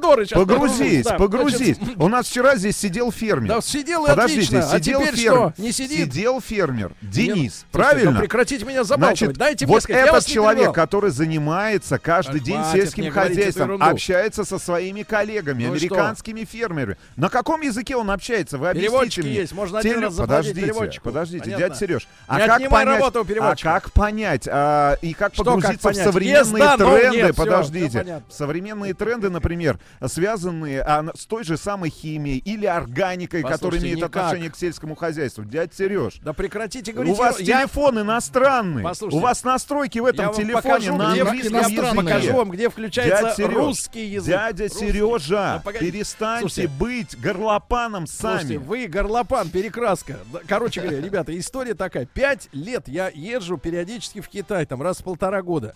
Никогда за это время качественно не улучшилось знание китайцами английского языка. Нигде, ни в самых дядя фешенебельных Сереж, отелях. Нигде. Они дядя не могут Сереж. говорить на английском языке. И не надо нашему народу впаривать, Причем что без английского это? они умрут. Причем здесь да, это? Потому что чушь собачья. Причем Кому надо пусть... здесь став, Зачем... с которым вы сталкиваетесь потому в отеле. Что это туристическая и сфера. люди, люди, которые готовят своих детей Куда они готовят? К миру, предателями быть. Подождите, предателями. К миру, в котором они, подождите, Куда к миру, они? в котором они будут жить. В каком мире К большому они будут сожалению, Наши я вижу, будут жить я вижу перед собой человека ретрограда. Ретрограда. Давай, научился, поднатаскался слов. Твой педагог, я засунул тебе в башку какую-то фигню, так сказать, хитро выдуманную. Давайте Елену послушаем из Новосибирска. Леночка, добрый день, доброе Кошмар, утро. Кошмар, какая... Да. Как... Доброе утро, Лена. уважаемые вот ведущие. Лена. Доброе утро, радио да, Майя. Лена. Какой мрак-то, да, а? мракобес. Тихо. Ты, ты Лен... понимаешь, что ты мракобес? Лена, вы как мать считаете, что все дети в нашей стране должны знать Конечно, этот долбанный английский Конечно, язык должны. и поклоняться дядю Сэму? Какой Ой, кошмар. Ну, насчет поклоняться не знаю, но мне кажется, какие-то базовые должны быть, я считаю. Я так считаю. Лена, Лена, вы да. платите деньги за репетитора в школе? За Нет, ребенка? мы не платим. Но Почему? я просто хочу рассказать про себя. Как бы вот э, дело было в начале девяностых. Мне, значит, отец нанял репетитора по математике, потому что мне не повезло просто с этим предметом. Вот. Э, ну, в общем, у меня как интерес не появился, так и не появился до сих пор. Вот это честно. Это прекрасно. Прекрасно, Лена. Не появился. Вот и все. Да, у контрапупили горлопана, правильно? Угу. Спасибо, Лена. Значит, давайте, Владик, продолжаем. Лена, с хорошего вот дня. Пишут, пишут вам, наши Давай, слушатели. Что, кто там Сергей, пишет? Все современные научные статьи Давай. выходят на китайском. Так что учить надо уже даже не английский, а учить нужно китайский. Кому язык. я говорю о массовом дядя знании. Сережа, Послушай, прекрати, ну прекратите ну, меня перебивать. Я вам, да говорю, я вам не прекратите вас меня говорит, перебивать. Вас говорят двести просто. Я Нет, не понимаю, с чем связана эта агрессия. Горлопан. Я вас не перебиваю. Значит, спустившийся с горы, значит, я вам скажу следующим образом, что массовое знание английского языка отнимает у детей и так драгоценное время на то, чтобы освоить по-настоящему важную предмет. Вот а, именно, а именно знание своего родного русского языка. Мы что, мы дворян говорим, растим из всех, кто мы, не, мы не говорим о том, что не нужно знать свой родной так язык. Так вот сначала свой, а потом всю эту чужебесие. Чуже вот хорошее вот сообщение. Все. Идет цифровизация общества. К сожалению, ага. без знания английского языка невозможно будет вступить в новое время, так как технологии цифровые в основном у нас в стране не развиты до сих пор. Не развиты и не надо. Сергей, будем жить, давайте как так. Давайте так. Перед, вы в руках держите смартфон, Держу. с которого читаете да, читаю. сообщение, которое, видишь? подождите, Смотри вам сюда, отправляет, русский... отправляет да. наш редактор, ну? где указывает имя и возраст человека да, и город вот нашего слушателя, который дозвонился до эфира. Ну, что? Сергей, Цифры английские, Сергей, что вот эта операционная система, на которой работает ваш смартфон, да. она мне создана. Разница, подождите, товарищ, мне мы... имеет значение, как это сделано. Сергей, так и будьте простым потребителем. Я тогда, тогда пейте, бухайте, значит, и справляйте нужду.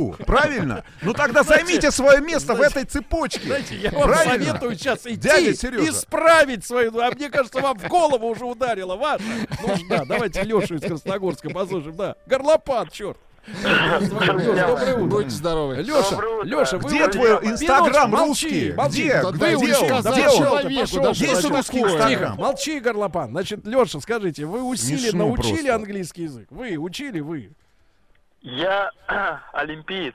Mm-hmm. То есть Какой олимпиец? Смысл Нет, звонка? восьмидесятого.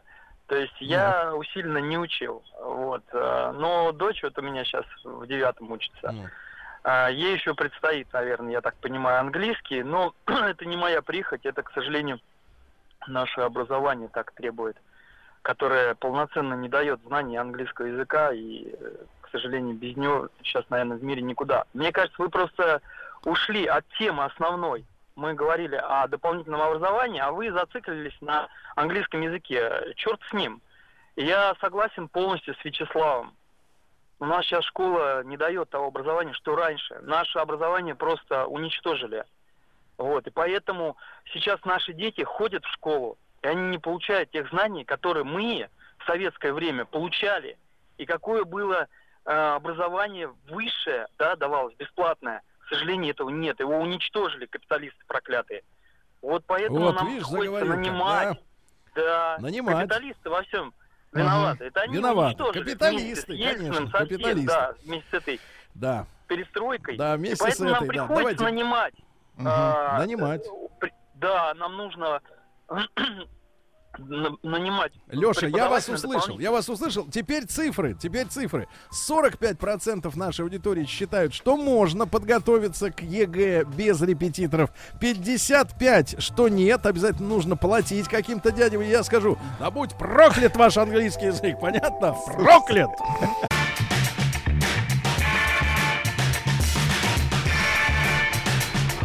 Сергей Стиллавин и его друзья.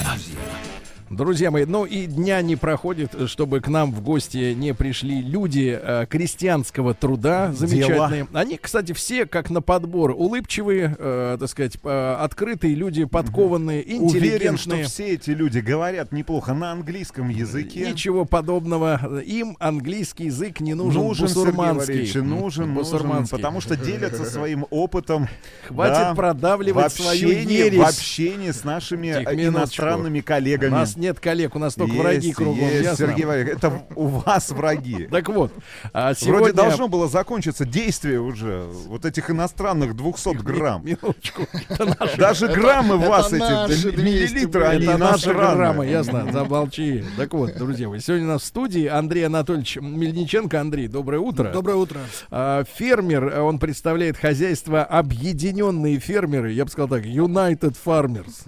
А что вы используете английский язык в эфире? Чтобы показать вам это самое голодранцу. Тогда уж и говорите на русском, да, на да, вашем да. родном вот языке. Объединенные крестьяне. Вот так вот, да.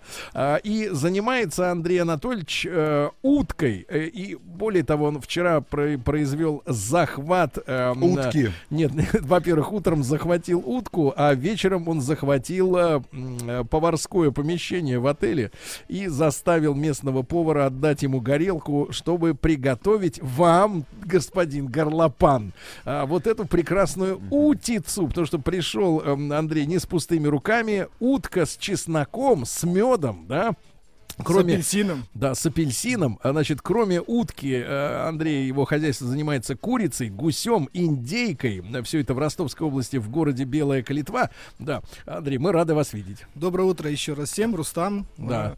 Вот Андрей Владик рассказал нам, что видит нас вот так вот лицом к лицу не в первый раз, да? Да, так получилось.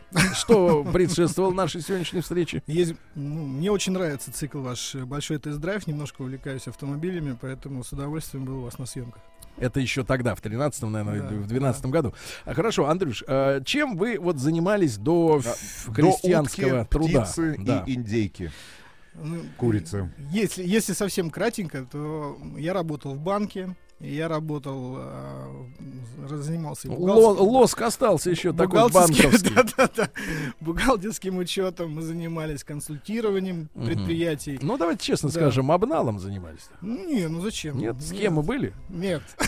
А, тогда второй вопрос. Примитивно вы видите мир, Сергей Валерьевич. Минуточку, в рамках программы английского языка. Да, подождите, английский запретить, если в банке, то это обнал. Так вы-то горлопан, а банк только так и говорите. Половина из них закрывается, половина обналом занимается. Вот и все. Что а где вы деньги свои держите? Деньги я держу да, под на полом. Карте, да. правильно, в банке. Да, в холодильнике. Так, Андрюш, Андрюш, значит, этот банк жив сейчас? Да. А, хорошо, банк, жив, да. да. Ну вот вы занимались, работали, все было нормально. Да. Машина, часы, жена. Да, да. да. Ну и что, что не нравилось? Ну, появился как раз и вот мой брат тоже со мной занимается, тоже фермер, можно назвать так, да? Младший? Младший брат, да. Вот он всю жизнь проработал, большую часть сознательной жизни в крупной страховой компании. Угу. И когда его маленький сын спросил: папа, а чем ты занимаешься? Он не смог ему объяснить. Он, он показал ему, ему фильм «Берегите автомобиля». И, собственно говоря, на самом деле, ребята, вот с этого и началась как бы наша история. И все, что касается утки, то есть, э, если вы помните, э, ну, наверное, в каждой российской семье, тем более в Ростовской области, был такой девайс, назывался утятница. То есть он был там черный, с, чу... с, с чугунины. Первый такой. Раз слышит об этом. Э, либо алюминиевая. Ну, чугунный, такая... чугунный. Да, да, чаще да, да, всего да. чугунный. И э, к чему я это говорю? Потому что, в принципе, вот если подумать, это блюдо, которое объединяет семью, это некоторый элемент семейной ценности. То есть мы собираемся на какие-то большие праздники. Конечно, это не блюдо каждого дня. И захотелось, ну, попробовать. Я слышал много вот пред, предубеждений относительно именно утиного мяса, что оно непростое, оно не такое, как сосиска, да, сосиску бросил в кипяток или в микроволновку, через пять минут там она готова. Ну, действительно, у утиного мяса есть какие-то особенности, да, кулинарные? Я думаю, что не только кулинарные, я думаю, что количество миллионов и миллиардов китайцев подтверждает, что еще все-таки это полезное мясо. Вы же ели, Сергей. Утку по-пекински. Ведь, ведь утка это... Вы лезете один... со своими китайцами ко мне. Один Нет, из самых... с, ки... с китайцами вы лезете. Так. Один из самых древних таких продуктов, которые употребляются. То есть тыс... культура у них тысячелетиями развита. Да? Утиная и, культура. Утиное потребление утки. И, собственно, большинство... Сергей, в голове, мне кажется, сейчас только утиные истории. Я, слава богу, к тому времени уже работал, когда эту дрянь эту показывать начали. А, дрянь все-таки, хорошо. То есть большинство пород, которые сейчас используются, это, в принципе, в той или иной степени это пекинские породы утки, на самом деле. Именно китайские, Именно да? китайские, да. А, Андрей, но, соответственно, сколько в вашем хозяйстве утка э, набирает, так сказать, форму? Вот, и тут я чуть-чуть буквально скажу, мы как раз с, с Рустаном буквально там одну минутку успели пообщаться, извините, Сергей. А мы, я называю там... Э, Главное, чтобы Рустан извини. Рустан, да, извини.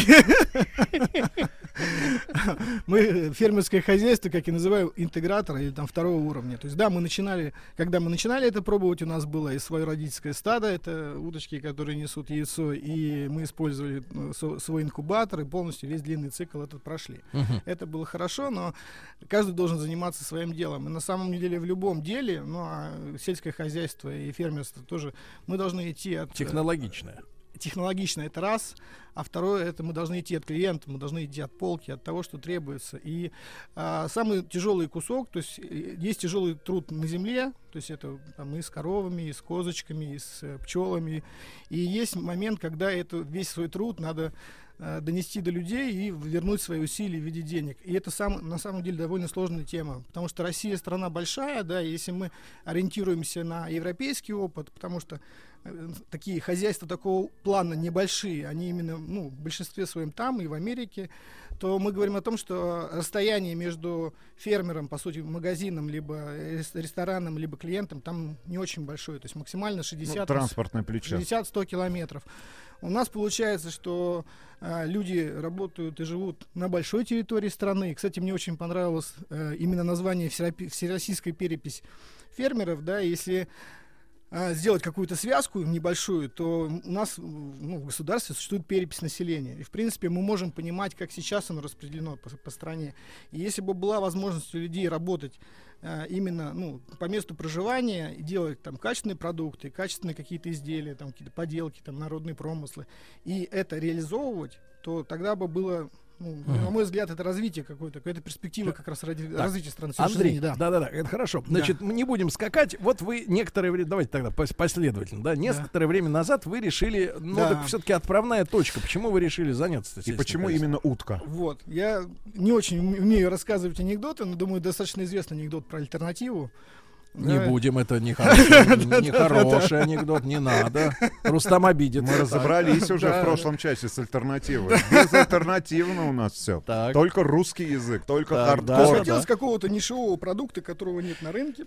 И на самом деле, ну, отчасти повезло, то есть мы попали как раз на клиента, а то, о чем я говорю. То есть первые нормальные крупные покупатели это у нас были как раз китайские рестораны. И они оценили как раз именно... ну, тем, тем, чем отличается домашняя птица. То есть это вкус, структура мяса. То есть и для, им, для них это, они сказали, что это максимально близко к тому, что они у себя на родине видели. И, собственно, а говоря, у нас есть промышленный способ производства утятины. Абсолютно утятины, точно. Как более того, Сереж, это, находясь в Ростовской области, извините, стыдно не знать, самые крупные производители именно промышленной утки находятся в Ростовской области. Угу. И спасибо ребятам, которые, ну, то есть имеют в виду этому бизнесу, потому что они, собственно, вернули за счет своих вложений, а, за счет своей рекламы, они вернули интерес к этому, к утке вообще, да, в целом, к этому мясу, да. Я вот слышал про дореволюционные, как бы, времена, да, когда а, гусей, например, ну, утка, понятно, вещь поменьше, но вы, вот вы говорите о логистике, да, как ее транспортировать к потребителю. Они ведь пешком шли. Они живыми, извините за выражение, живыми шли пешком, вот прямо их гнали из села в город, да, и там уже, так сказать, продавали, да. Вот, и пока они шли, они тоже продолжали как-то вот что-то нагуливать там, понимаешь ли, там бродить. Мышцу. Бродить. Сереж, это мечта, мечта фермера, чтобы птица сама долетала до Москвы, самоубивалась.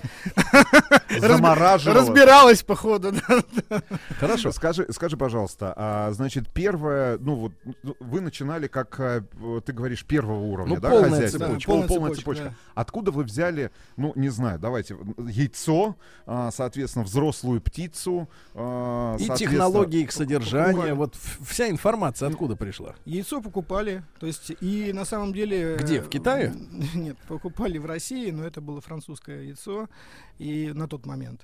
А технологии мы брали на выставках, то есть мы ездили в Европу, смотрели, как раз обменивались опытом, были в Голландии, в Дании, и во Франции. Там вообще там, раз... вот если брать европейский опыт, то э, среди всего птицеводства кормового утка там на каком месте вот объема? Очень развита Венгрия и Франция. Это очень. Национальные традиции? Это национальные традиции, да.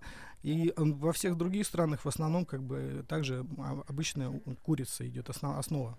А чем вот, давай вот с точки да, зрения, да, да. так сказать, питательных веществ или чего-то, я понимаю, что курица более повседневная история, да? Да. Утка более редкая. Но если сравнивать качество мяса с точки зрения пищеварения, скажем так, витаминов, то э, есть научные, ну, так сказать, ну, считается, выкладки? Считается, что больше усваиваемых аминокис... аминокислот и больше именно за счет того, что утка, она больше потребляет воды. Воды. Есть, да, ну, я думаю, что... Многие... Поскольку она в воде, то она потребляет воду. Да. Логично. Да. Курица же не с плавает. Какого, с какого количества уток вы начинали? Ну, вот... Ну, был, был метод проб и ошибок, но я могу сказать, что в, а, у нас было где-то тысяча-две тысячи голов вот, ну, в таком ключе. И сейчас вот мы работаем приблизительно пятьсот а, тысячи голов в неделю. То есть ориентировочно вот такое количество. Ну, а всего убивается. У вас поголовье сейчас какое? Вот там же идет по возрастам, то есть угу. получается вот именно утенок, если говорить про утенка, то есть это утенок. Он вот ра- это вот утенок? Это утенок. На столе у нас. Да, да, то есть он а, растет до шестидесяти дней. То есть соответственно, если мы каждую неделю берем, то есть это восемь недель, приблизительно по тысяче голов. То есть восемь тысяч, десять тысяч поголовья, примерно это тот поголовье по утке, с которым мы работаем. Угу. Ну, каждого возраста, да? А самое вкусное это утята или, самое извините, простите, это... пожалуйста, я перед Гринписом хотел бы принести извинения. Да, Гринпис что... на английском языке. Про... Зеленый про... кусок. Вот, да, да, давай, на русском языке. Да, Сереж, зеленый для, кусок. Для производства утки именно по-пекински э, идеально как раз утенок. А в Ростовской области, ну, традиционно есть понятие молодая утка. Угу. Вот, молодая утка, она может быть и уже не утенком, она может быть старше, это... Ну, так принято и считается, mm-hmm. что она уже нагуляла. И, и... утка-бабушка, понятное дело, да. в конце цепочки. После новостей продолжим.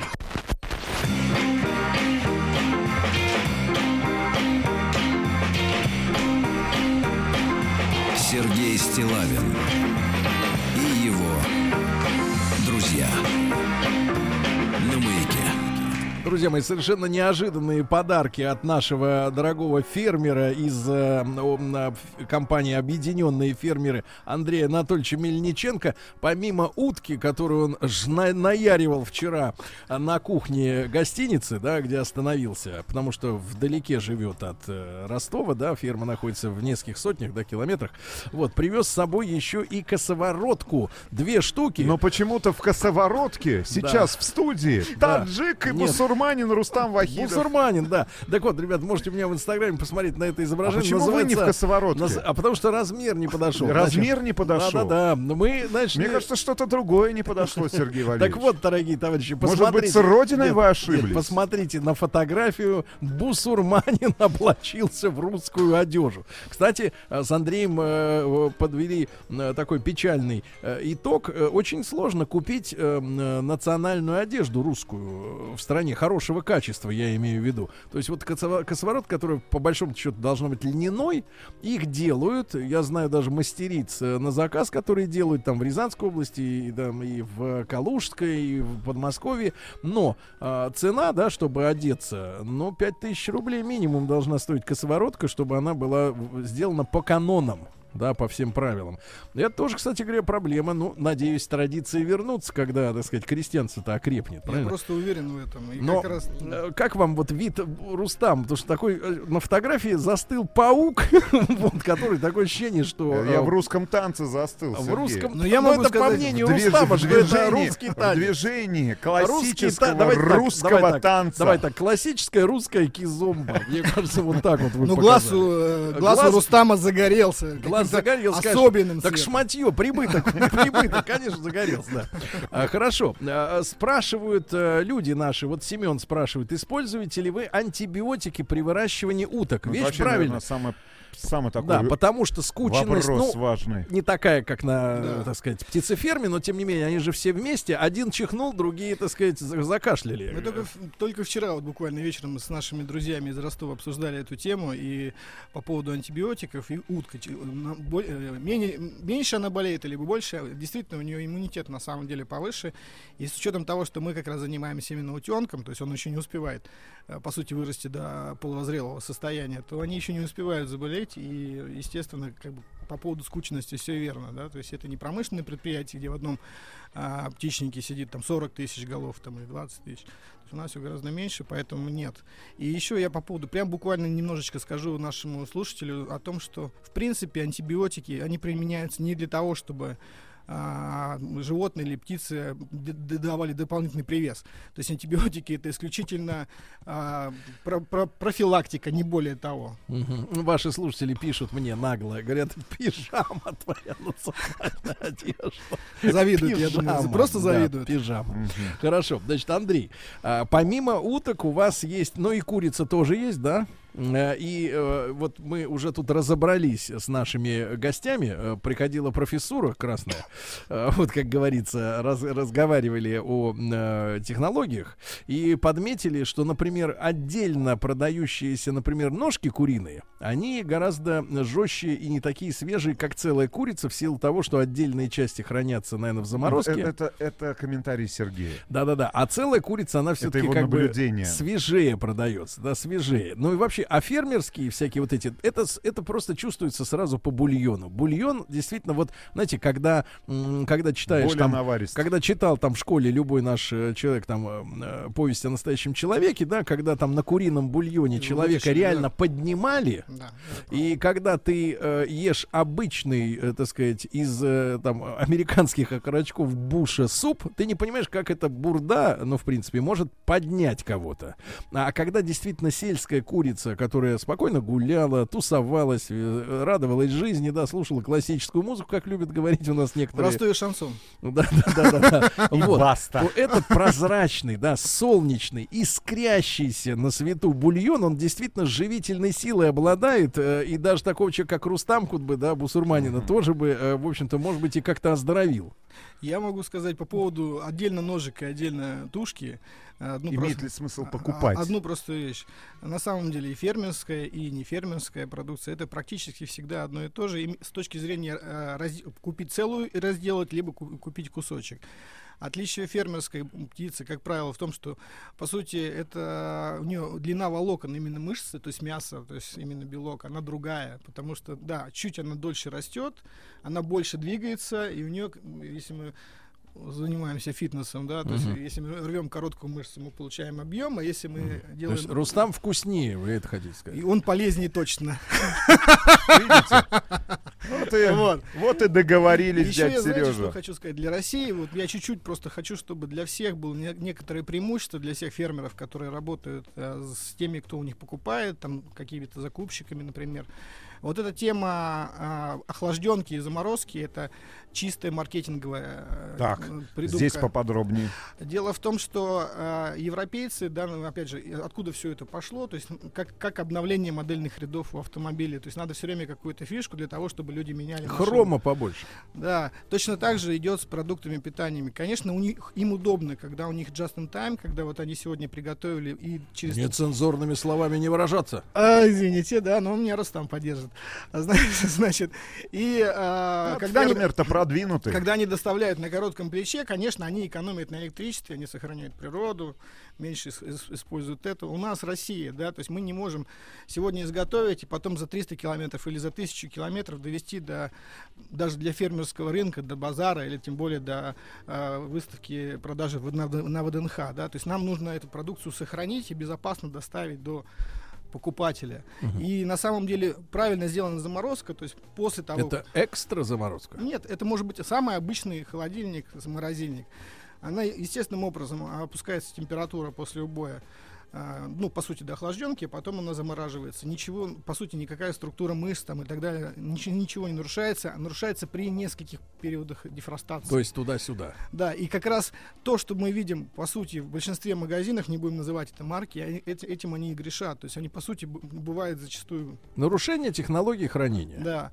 И для фермеров, если мы, мы, мы знаем, что мы изготовили сегодня там десять курочек, э, забили там, или там ту, ту же самую корову разделили, да, или там барашка.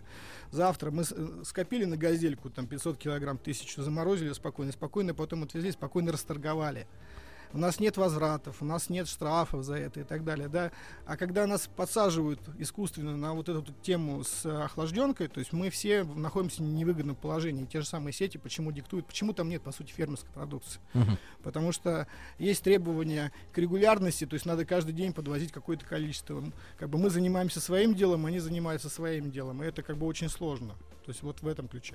То есть по-прежнему проблема огромная с специальными торговыми площадями, да, которые бы не подчинялись вот этой системе консервированных продуктов. Да, безусловно, вот да. И я хочу... То есть невозможно сравнивать две, две горошек, горошек в банке, да, который может два года храниться, и свежую курицу. Они не должны продаваться безусловно одинаковыми методами. Чуть-чуть еще скажу. То есть именно это подтверждение. Мы работаем, по сути, с конечным клиентом, с конечным потребителем. Шеф-повара ресторанов об этом говорят, что разница между охлажденкой и заморозкой фактически практически нет. И поэтому это просто миф. То есть и по вкусовым качествам, и по безопасности гарантированно. То есть если я, у вас есть выход, вы, вам надо купить, чтобы сделать дома салат, там курочку или уточку, неважно где. Если вы будете прямо сейчас готовить, да, покуп, можно покупать охлажденку. Если вы будете готовить завтра, лучше возьмите заморозку, положите в холодильник, и, и утром у вас будет охлажденка первой воды, как я это называю, она будет шикарна. Ну, поскольку, Андрей, вы все-таки такой э, мужчина разговорчивый, творческий, так сказать, чувствуется бан- банковская э, хватка, да, когда вы людям впаривали пакеты, так сказать, всякие, да, банковские. Вот э, можно от вас фирменный рецепт э, приготовления? Я думаю, что наши люди, они прониклись э, утром, они услышали у нас про дистиллят, сейчас про курочку их проймет, и они э, зайдут на ВДНХ, ну и после этого отметят, отметят, так сказать, да, победу фермерской еды над вонью проклятой, проклятущей, так сказать. Внутри, про, про, по поводу, спасибо, да. Сереж, по поводу фирменного рецепта. Значит, сейчас внутри здесь находится два апельсина, и ябл... ну, яблоко, де... да. Надо пояснить, да, внутри вот здесь. Внутри... Это... А, извините, да, был напуган. Куры. Внутри утки. Внутри утки. Значит, берется обычная утка, соответственно, потрошенная уже, либо мы ее потрошим, а закладывается, это наш фирменный рецепт, как бы надрезается апельсин, два апельсина внутрь, перед этим мы... А кожу-то снимаете с апельсина? Я только надрезаю, ну, мою и то надрезаю. Есть он вот в кожуре? Цедра, да, то есть она идет туда. Соответственно, внутри масло делается, масло с чесночком, как бы промазывается изнутри и снаружи. Ну, мне просто нравится. Я считаю, uh-huh. что это для здоровья полезно. Да-да-да. Да-да-да. Значит, Рустам, ты ел когда-нибудь чеснок в детстве? Да, Сергей. Следующий вопрос про осиновый кол, я так понимаю. Кто знает, как он питался там у себя? Ну, кто? Никто там не был из нас. То есть смазывается маслом с чесночком, чуть-чуть соли, чуть-чуть перца, Собственно говоря, зубочистками мы закрываем всю эту конструкцию, угу. помещаем в рукав. Это, это очень просто. На самом деле, от момента... Вот, полиэтиленовый. Да. А ты, вот слушай, я вот тут несколько раз читал, что любые пластики, даже самые провозглашенные безопасными, они типа вот все равно какую-то дрянь, какую-то выделяют, химозу. Сереж, тем более, при какой температуре запекается утка? сто восемьдесят градусов. Вот. Не верит народ, что пластик даже прессовать вместе... Сам боюсь, на самом деле, сам боюсь. Но могу... Есть альтернатива? Фольга может Может быть, нет? А, Сереж, на самом деле, не поверишь, банальная та же самая утятница. Да, но она просто не у всех есть. Это шикарно. То есть можно покупать отдельно. Можно и без рукавов. Можно и без рукавов. Но это самый простой способ, можно сделать в любом доме. И вот ставим на сто восемьдесят градусов, приблизительно полтора часа. И на финальном этапе мы вскрываем этот рукав. Uh-huh. Она уже полностью готова. И чтобы получилась румяная красивая корочка, смазываем как раз либо медом, либо маслицем. Uh-huh. Думаю, то есть там сейчас внутри апельсины. Да. Ну, не в том виде, в котором мы привыкли. Котом привык Рустам срывать их а, в апельсиннике, в котором провел все свое детство. В лимонарнике, ну, хорошо, в лимонарнике. Ну, а есть ли проблема с яйцом сегодня? Вот мы, опять же, вчера много, это, много говорили на эту тему. Именно, ну, вот с самим материалом. А что за проблема? Проблема с яйцом, с тем, что оно завозится. Если сво- свое яйцо. Ну, на сегодняшний момент в стране, в стране я, я считаю, что уже есть и так называемые там репродукторы там, первого, второго порядка, то есть это родители и прародители. И сейчас как бы с яйцом то есть оно наше. Уже внутри все находится, да, мы сами себя воспроизводим. Как бы вообще. Но вы вот эту миссию как раз отдали, да, на сторону, условно говоря, вы перешли да. только к выращиванию. Да, более того, мы, Сереж, на самом деле мы перешли даже больше, мы даже ушли дальше, и я, ну, как бы призываю, как бы, кто в эфире, ребята, кто слушает нас, а мы ушли дальше. То есть самое тяжелое, как выяснилось, это все-таки продать. То есть мы очень сильно затормозились на начальном этапе, была большая проблема. То есть как раз доказать, что фермерское это вкуснее, что это полезнее, и что оно дороже большей частью не потому, что мы хотим этого, а потому что оно так и есть. И а, сейчас мы... Но в вашем деле, вот да. что касается утки, да, мы вот сравниваем цены. В вашем деле утка выращенная, ну вот правильно, да, и утка промышленная. Да. Разница в цене сколько за килограмм? Ну, ну примерно. Ну, ориентировочно от полутора до двух раз он дороже. То есть не меньше. Угу. Меньше быть не может, да? Да. Друзья мои, сегодня с нами э, в студии фермер э, Андрей Анатольевич Мельниченко, компания «Объединенные фермы». Э, не фермеры, только утка... Фермеры. Фермеры, да, да, да. И не только утка, но и косоворотка для Рустама.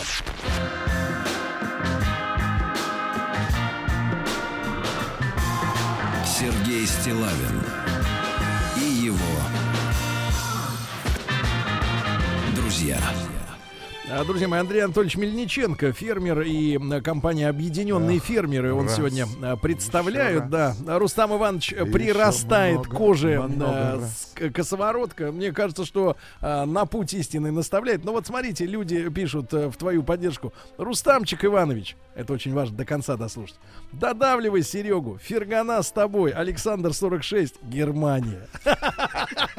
Фергана в Дюссельдорфе, я понимаю. Значит, Андрей, мы сейчас вот наконец упорядочили понимание того, чем вы сейчас занимаетесь, да? Вы на собственном опыте, ну, который несколько лет длился, да. изучили, что такое выращивание, да, что такое сортировка, доставка и так далее. А сейчас вы выступаете уже на более как бы высоком уровне, как компания, да, большая, которая позволяет, грубо говоря, из мелких хозяйств набирать партии, которые интересны покупателям, покупателям да. да, большие. То есть вы как вы берете на себя миссию, ну, грубо говоря, сертифицирования, то есть оценки качества, да, ответственности да. за это качество. Да. Размещение заказа, логистику, э, логистику, документарное сопровождение, те, транспорт да. мы приобрели. М- много раз вот в нашем эфире звучала история о, э, сказать, государственном контроле, да, за, за этой сферой. Вот э, тут в разговорах наших прозвучало такое слово «Меркурий».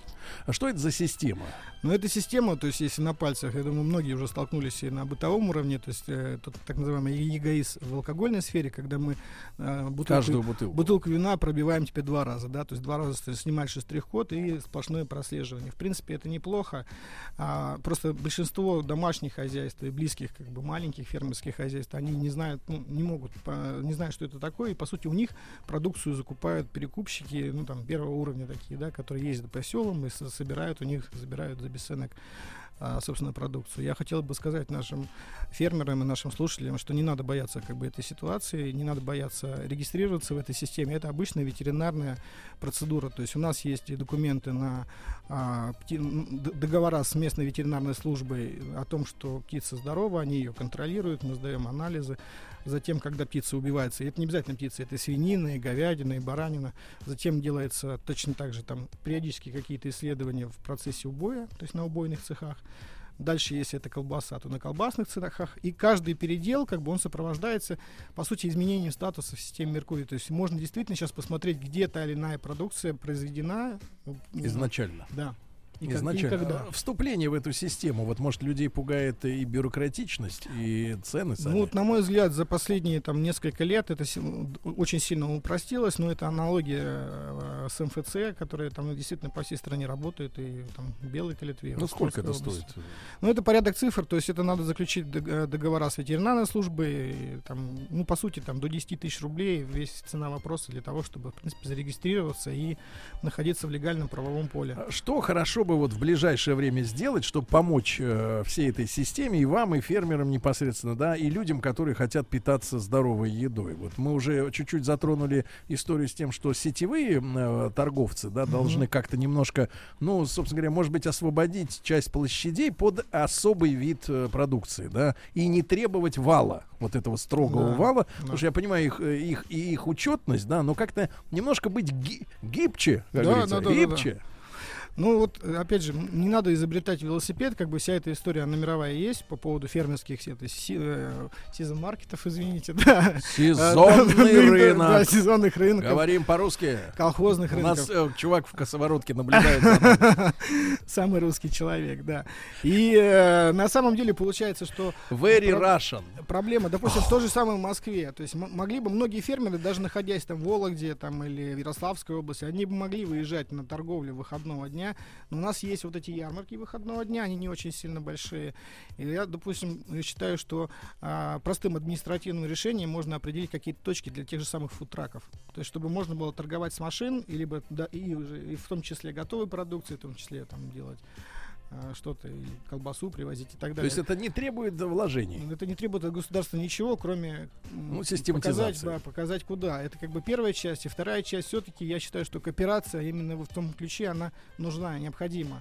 То есть для того, что можно э, нескольким хозяйствам сорганизовываться, ну, в том числе, допустим, мы mm-hmm. планируем этим заняться. Спрашивают да. люди, есть ли у вас э, сайт, где не рестораторы, а вот отдельные люди могли бы, например, в том же Ростове, да, у что-то вас, заказать. Э, как вы говорите, э, хорошая традиция, в выходной день, в утятницу всей семьей собраться. Это на самом деле, то есть мы сейчас очень думаю, что в ближайший месяц уже появятся точки, которые, в которых можно будет заказать. Мы даже, чтобы не нести дополнительные затраты и для наших фермеров, и для нас, я думаю, что это будет какой-то формат именно стола заказов. То есть у нас будут какие-то образцы, мы будем какие-то проводить э, дегустации, да, а потом люди могут заказывать и получать, допустим, в пятницу перед выходным днем вот эту историю, да. Вот. Все, что касается кооперации, буквально несколько слов, я знаю, что у нас ограниченное время. То есть, ребята, почитайте вот историю кооперативов, то, что Рустам рассказывал. Валио, да, финская система, Райфайзен, ну, как бы все многие знают, что это всего лишь начало как касса взаимопомощи сельхозкооператива, да. И еще нужно помочь э, у многих фермеров, кто, э, кто пытается перерабатывать, замораживать. Нужно оборудование, которое небольшого размера, то есть не для промышленных предприятий, то есть те же самые там колбасные, мини-колбасные цеха. Ну мини- как в свое время на, на смену тяжелым грузовикам пришли газельки. Абсолютно. Вот это сейчас будет технологический прорыв. Мы можем, кстати, в этом плане тоже кое-что подсказать. Надо что... поработать с ВПК, у них есть фреон. Я смотрю, вы глубоко погрузились во фреон. Да, да, да, друзья мои. Итак, Андрей Анатольевич Мельниченко, Андрюш, спасибо вам огромное. Спасибо за интересный эфир, за утку, за косоворотку и за два лепесина, которые внутри вашей утки. Объединенные фермеры, компания. Спасибо большое. Сергей Стиллавин и его друзья на маяке.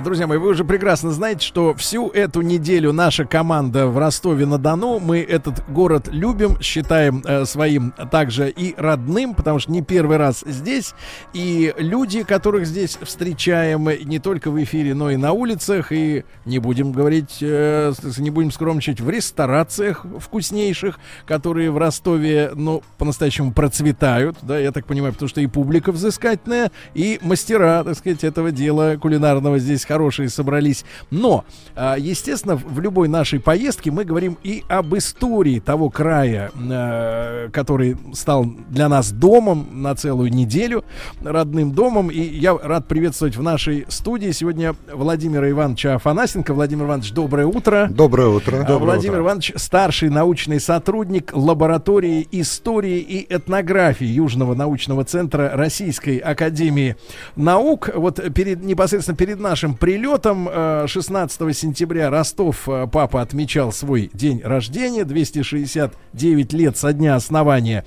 города. И, Владимир Иванович, огромное вам спасибо, что вы для нас, для наших слушателей нашли время, потому что наша аудитория слышит невооруженным ухом наши восторженные отклики о городе. На самом деле здесь очень уютно, красиво. И я вот, например, как человек, который родился и вырос в Ленинграде, да, в Питере, мне многие вещи здесь близки, потому что архитектура начала двадцатого века, особенно на просторных, на широких улицах, она дорогая, она каменная, она столичная. Она и сохранена. Да, и в отличие от многих наших городов, ну, давайте не будем, э, так сказать, голословными, Саратов, Самара, многие, Нижний Новгород, многие наши вот поволжские города, они э, и не были такими, грубо говоря, богатыми, как, видимо, Ростов э, дореволюционный, да, а с другой стороны, э, туда все-таки э, сумели просочиться демоны, которые в девяностые, там, в начале двухтысячных э, начали сносить исторические постройки, как им казалось, недостаточно величественные. Но люди без чувства прекрасного, да, и начали воротить стеклянные центры, бизнес-центры, магазины и прочее фуфло, э, что, в принципе, в Ростове, э, ну, относительно другой страны, нашей всей остальной, меньше всего, честно говоря, бросается в глаза. Но Питер еще исключение, да, там все-таки не дали совершенно вот такими вещами заниматься. Но, тем не менее, э, э, Владимир Иванович, мы хотим, естественно, сегодня об истории э, края, да, и города узнать. Если двести шестьдесят девять лет, может быть, с АЗОВ начнем, да, тогда пробежимся по, по, по почему э, вот эта дата, э, почему город родился именно вот в то время? Ну, история очень простая. Продвижение России на юг к Великому Шелковому пути в конце семнадцатого века.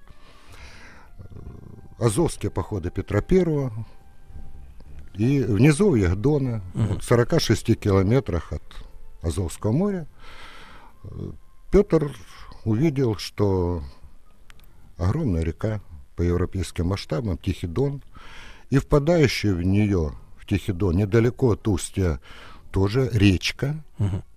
Темирничка, которая сейчас вот грязным каналом смотрится. А то в то время там суда ходили, парусные, все. И богатейшие родники хорошей воды. То есть место, как говорится, самим Богом предназначенное для, ну, для закрепления здесь. Мы начали строительство на пустом месте или здесь были какие-то поселения? Так вот, готовясь к Мундиале, да. две тысячи восемнадцать город, в общем-то, проходил такое вот обновление некое, показать. И те работы, которые проводились по дорожной сети, показали, что в центре города, вот там, где исторически двести шестьдесят девять лет назад была заложена таможня угу. торговая, а под ней еще сотни лет назад люди жили, угу. торговали. И процветающий был центр. Как говорится, место намоленное. Место намоленное, натоптанное, обжитое. Угу. И поэтому, когда, ну, Петр не успел, а его дочь Елизавета Петровна шестнадцатого декабря тысяча семьсот сорок девятого года подписала указ об организации этой таможни, угу. тут уже все было готово.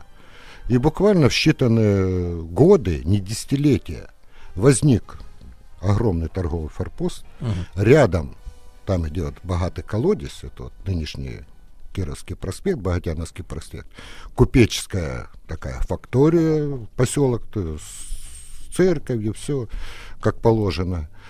И, несмотря на непрерывные войны в то время с Османской империей, пошел бурный рост. Uh-huh. И когда еще на Таганьем Рогу еще Петром основана крепость, нынешний Таганрог, uh-huh. прикрыл со стороны моря, торговля даже во время войны процветала. Ну и плюс тут люди были достаточно, скажем, государственники и понимающие выгоду от коммерции, uh-huh. от геополитики и так далее. Тот же Александр Васильевич Суворов, uh-huh. который в крепости Дмитрия Ростовского прослужил достаточное время, командир Кубанского корпуса. Да и донское казачество, в общем-то, до этого двести лет с оружием в руках в огород ходившее, uh-huh. обрати, обратило вкусы на земледелие и на коневодство, и все, богатейшие земли, uh-huh. юг России. Ну и а кушать хочется всем. И вот тут донская земля, которая стала зерно, основной продукт, овощи, фрукты, уголь, угу. ну, да, топливо. Да. И на базе угля уже металлургические угу. предприятия поделки. И все это хлынуло потребителям. Через Ростовский порт, через Азовский порт, Таганрогский порт. Всем желающим. Это бурный рост Ростова, uh-huh. как и Одессы, кстати. Города, кроме того, что они побратимы, uh-huh. ну, если вспомнить, Ростов папа, Одесса мама, уже uh-huh. более ста лет это выражение вот, такое народное. То есть они были связаны и экономически, естественно. Экономически связаны, но всегда, где большие деньги, там, естественно, и криминал uh-huh. присутствует. Это не открытие. Вспомним Америку, вспомним. Нет, но если в Одессе, в Одессе Беня Крик и, так сказать, та, другие товарищи, а в Ростове кто лютовал параллельно? А в Ростове... Есть герои какие-то вот криминального, знаете, мира? Нет, герои криминального мира есть, но люто, лютования не было. Uh-huh. Лютования не было. Может, во-первых, что в дореволюционные годы очень мудро работало жандармское управление. Uh-huh.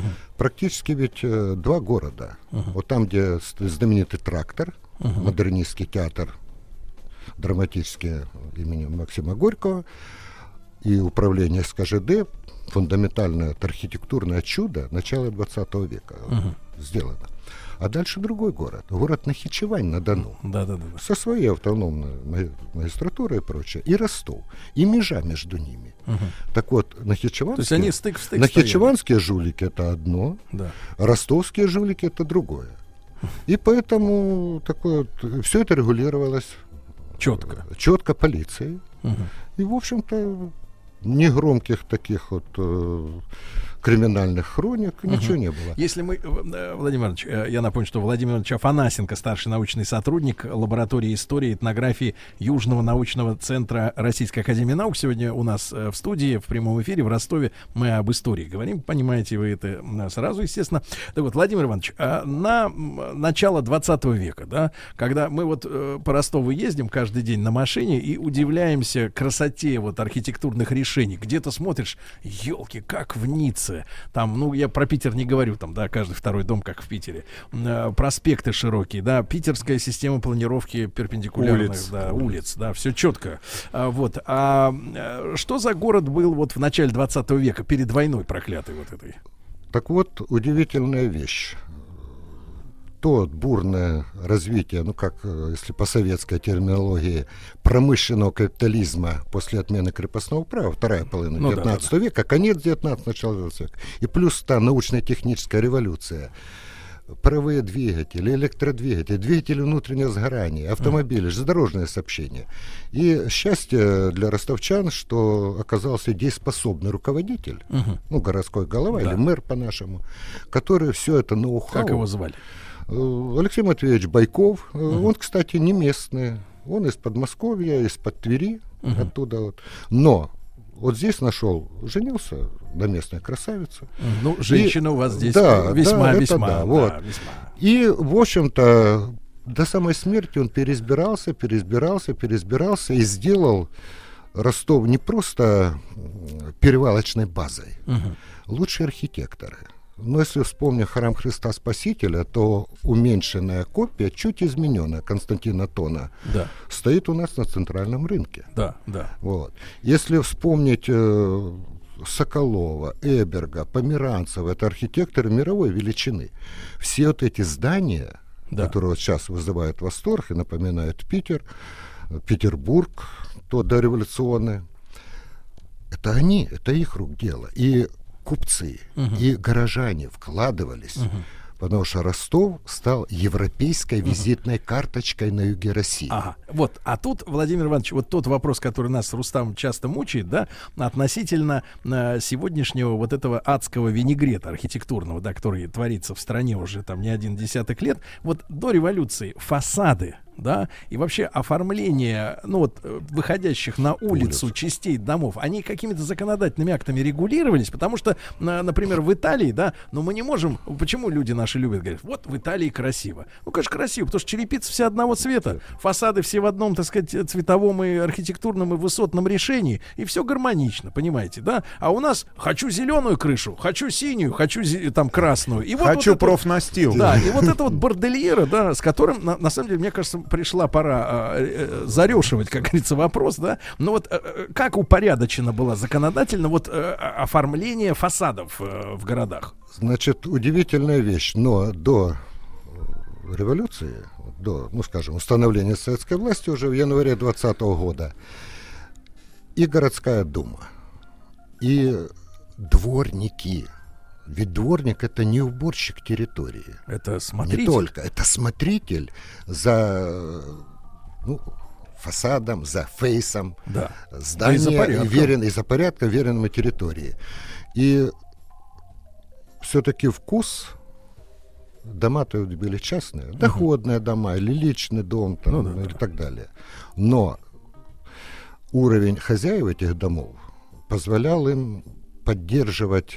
эстетически.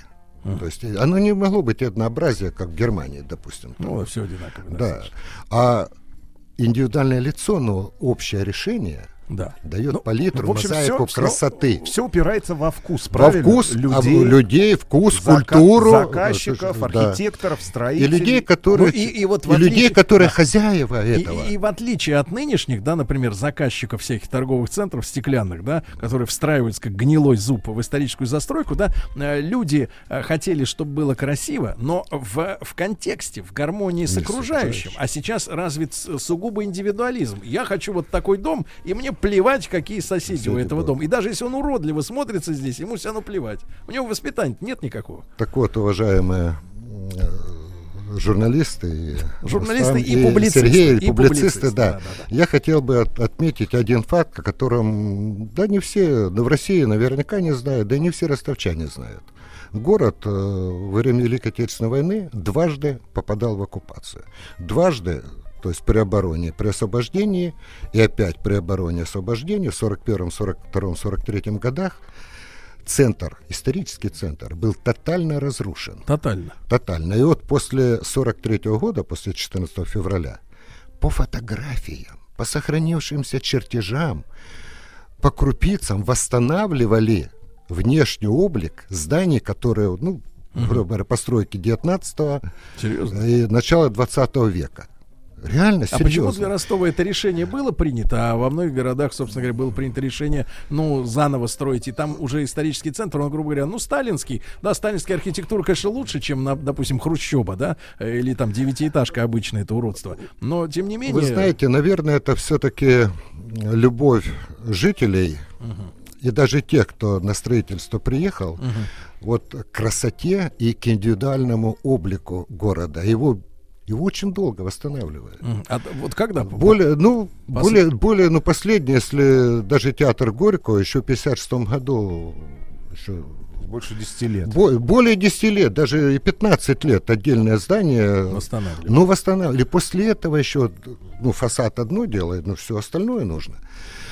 Вот это заслуга ростовчан и тех руководителей, которые, во-первых, город повернули к набережной, к Дону, угу, Ну, все, кто едет на юг отдыхать в то да, время, да, да. возвращаются, должны видеть эту панораму красоты. Да.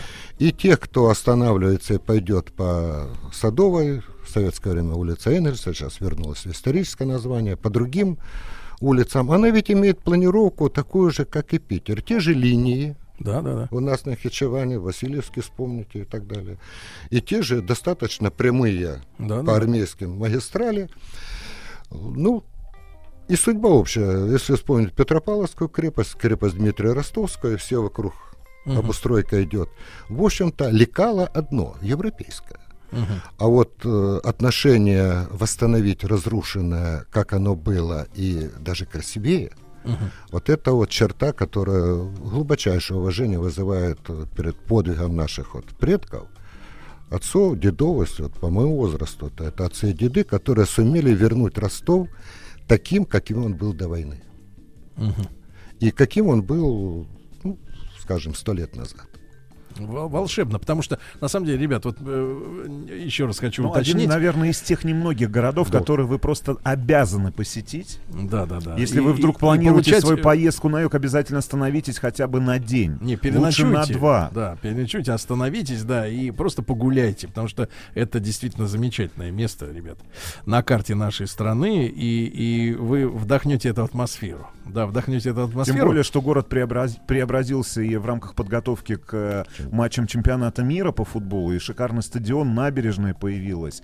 а, Отличные дороги, причем не только в самом Ростове, но и в Ростовской области. Развязки. Есть на что посмотреть, есть где погулять. Если вы любите архитектуру, обязательно приезжайте. Ну, кажется... я, я чувствую, что вы сейчас вот хотите это сказать. Я скажу за вас, хорошо. Самое главное, и в Ростове есть чем угоститься. Да-да-да. Замечательно. Друзья мои, сегодня у нас в студии в гостях Владимир Иванович Афанасенко, старший научный сотрудник лаборатории истории и этнографии Южного научного центра Российской академии наук. Вот мы, э, как вы понимаете, в Ростове и сегодня, и еще завтра. Ну и об истории этой замечательной земли, этого края э, сразу после новостей продолжим.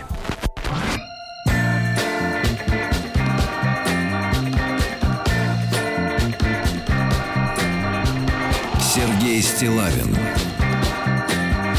и его друзья. В этом часе, друзья мои, мы с Владимиром Ивановичем Афанасенко, старшим научным сотрудником лаборатории истории и этнографии Южного научного центра Российской академии наук, знакомимся с э, историей, да, с э, прошлым э, того города, в котором нам нравится бывать. И на этот раз вот мы на целую неделю здесь оказались. Владимир Иванович, еще раз большое спасибо за ваше время, за то, что вы с нами сегодня. Владимир Иванович, э, страшное, конечно, время — это революция, гражданская война. И когда даже поверхностно касаешься истории вот событий э, там, конца десятых, начала двадцатых годов, э, э, мне, честно говоря, мне больно. Кровь текла, и, и э, те же произведения Шолохова, да, о тех временах, но они страшные, да, это действительно братоубийство. Э, вот. Как город встретил революцию вот, в семнадцатом году? То есть э, люди зажиточные, люди богатые, да, промышленных предприятий, я так понимаю, здесь было не густо для того, чтобы рабочий класс э, поднимал, так сказать, какие-то бунты. Так вот, семнадцатый год ведь начался не с двадцать пятого октября, ну, седьмого ноября, по-новому, ну, да. летоисчислению. Он начался с февраля. Угу. И вот та буржуазная ну, да. революция, отречение царя, временное правительство, оно, в общем-то, достаточно спокойно воспринималось, ну, скажем, зажиточным имущественным классом. Угу. Понимали, да, смена, хотя во время войны делать смену власти не самое разумное решение, но более-менее спокойно. И фронт требовал и одежды, и еды, и так далее. Все это шло через Ростов, процветал бизнес, и достаточно спокойно. И когда в октябре яхта «Колхида» на свою радиостанцию, ведь не все же знают, что Ростов и родина Попова, угу. создателя первой радиосвязи, радиосвязи, радиостанции, вот, и сообщила, что в Петрограде произошло, тогда Петроград по uh-huh. царскому рескрипту, э, революция, власть перешла в другие места, здесь это восприняли спокойно. Uh-huh. Ну, во-первых, и военная комендатура, достаточно войск, которые готовили резервы, казачье, казачество, опора uh-huh. царя-батюшки. И поэтому бои за захват власти над воротами Кавказа uh-huh. начались позже, и, как правило, воинами-интернационалистами. Вот у нас улица Сиверса, uh-huh. бывший штабс-капитан германской армии Кайзера, который с Красной гвардией uh-huh. пошел освобождать... Вот вдоль дороги Воронеж, uh-huh. Поворино, сюда на юг, освобождать Ростов. Немец. Немец. Ну и китайцы были, тоже интернационалисты. Uh-huh. Ну не получилось. И потом Деникин, Корнилов, uh-huh. ведь здесь формировалась именно в Ростове добровольческая армия. Uh-huh. И талантливые генералы, и Корнилов, и Антон Иванович Деникин, и начальник генштаба Алексеев. Вот. И все это потом пошло на Краснодар, на Екатеринодар того времени. И практически до января двадцатого года красным не удавалось закрепиться в городе. Ну, затем стремительный бросок первой конной армии, второго сводного корпуса Думенко Бориса Макеевича, как говорится, уроженца этой земли донской. И Ростов был взят. Но когда они вошли в Ростов, ведь это по новому стилю, а по-старому это рождественские праздники. А uh-huh. здесь работают рестораны, работает синематограф. Когда они ворвались в город вот, со стороны Генеральского моста, э, господа офицеры за столиками сидят, шампанское, все пристойно, новогоднее, торжества и так далее.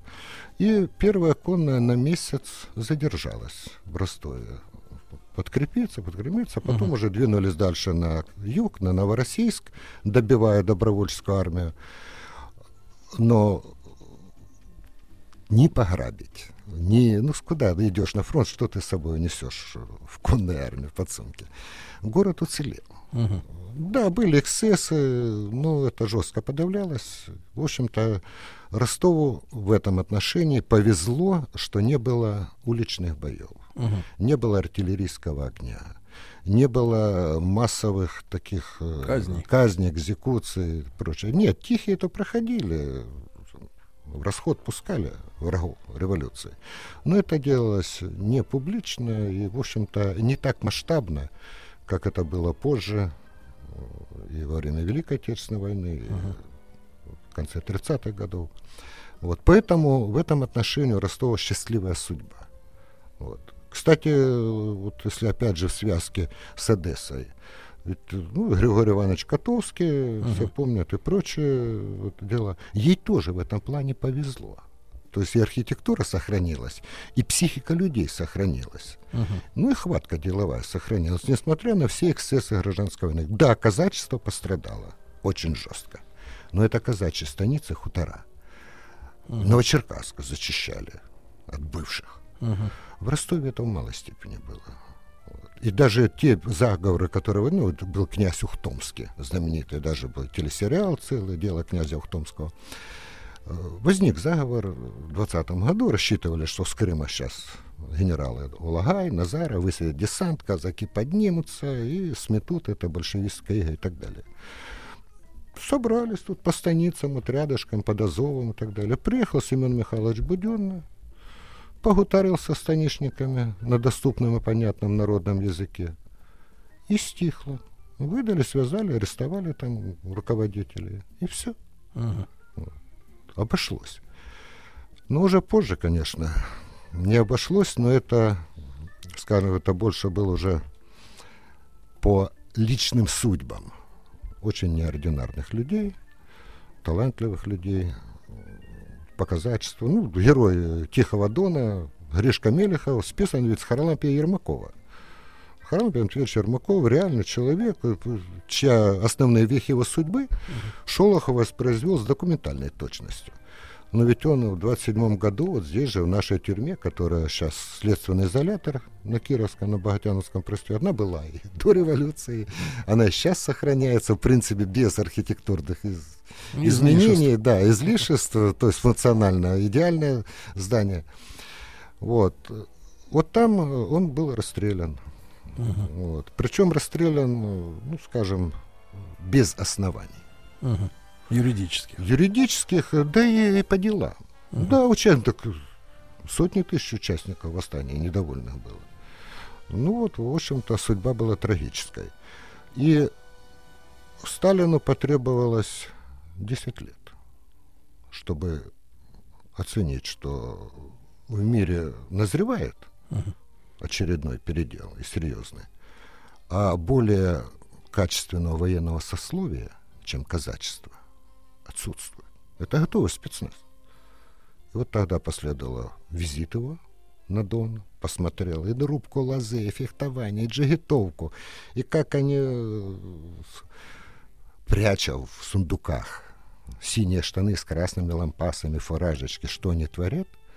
И он издал соответствующее распоряжение о разрешении ношения традиционной казачьей формы, о создании казачьих uh-huh. соединений. И уже накануне войны был шестой отдельный кавалерийский казачий корпус имени Сталина. Uh-huh. В составе именитых дивизий, четвертая, там, тридцатая и так далее, и так далее. Вот. И отдать должное. А Гитлер ведь строил, когда расчеты на юг, угу. прорыва, а Ростов был стратегической целью. Да? Именно то, что казачество и кубанское, и донское стеной станет, у них их подвели, что они тоже там, от древних арийцев и прочее, подвели под это дело, что здесь его с хлебом солью встретят, и все, кажется, путь Персидский залив будет открыт. Товарищ Клейст через Донские степи и Кавказ туда, господин Роммель, значит, через, по Северной Африке в эту же точку. И uh-huh. будет кирдык и Англии, всем остальным. Кто владеет топливом, век моторов, тот uh-huh. владеет миром. Это понятно. Не получилось. И вот сколько бы ни рассуждали на тему от Краснов, там, казаки вермахта, огромное количество исследований последнего десятилетия. Ну, простите, в каждом народе есть, ну, часть, всегда есть недовольная часть и часть активная, сопротивляющаяся. Но пять-шесть процентов не делают погоды, когда восемьдесят процентов против. Просто...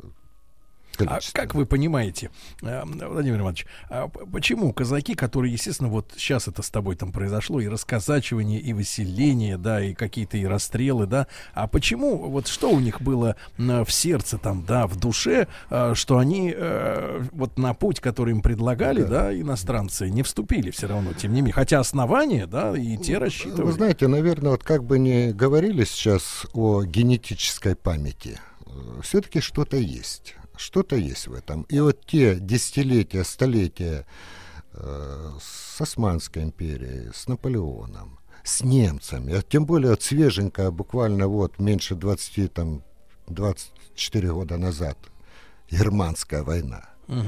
И когда немец несет тебе якобы добро, освобождение, опыт и фронтовиков Первой мировой войны, и опыт их дедов, прадедов, уже генетически подсказал. Им верить нельзя. Нельзя. Мы будем пешки, будем инструмент в этой большой игре. Это было понимание и у рядовых, и так далее. Это один момент. И второй момент. Та земля, за которую пятьсот лет кровь проливали, отдавать новому хозяину неправильно.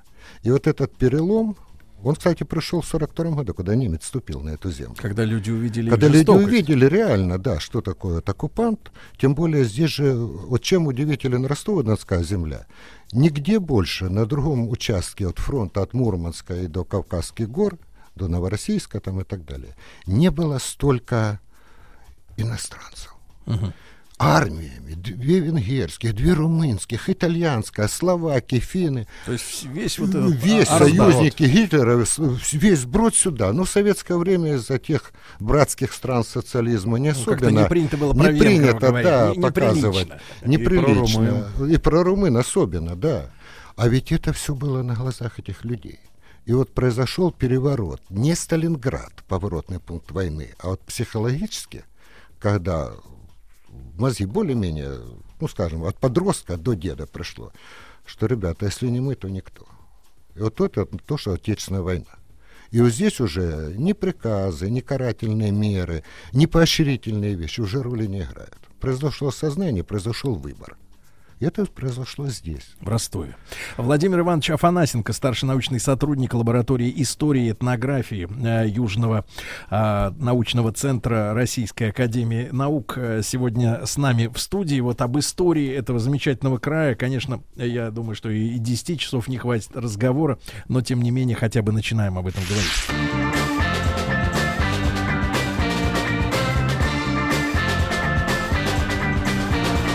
Сергей Стиллавин и его друзья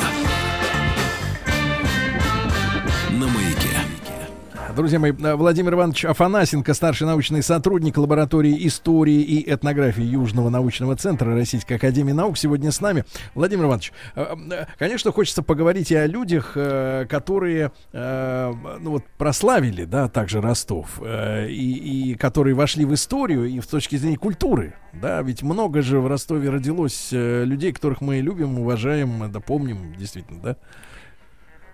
Наверное, те купеческие кафе-шантаны в этих хороших ресторанах и в хороших гостиницах, где возлияние по поводу финансовых сделок, общения, там, каких-то славных событий, свадьбы, крестины и так далее, сопровождались культурной программой. Вот эта вот традиция умного купечества, она привела к тому, что первые театры, Uh-huh. Пастухова, Осмолова театры на частные деньги созданы и приглашали труппы неаполитанской оперы,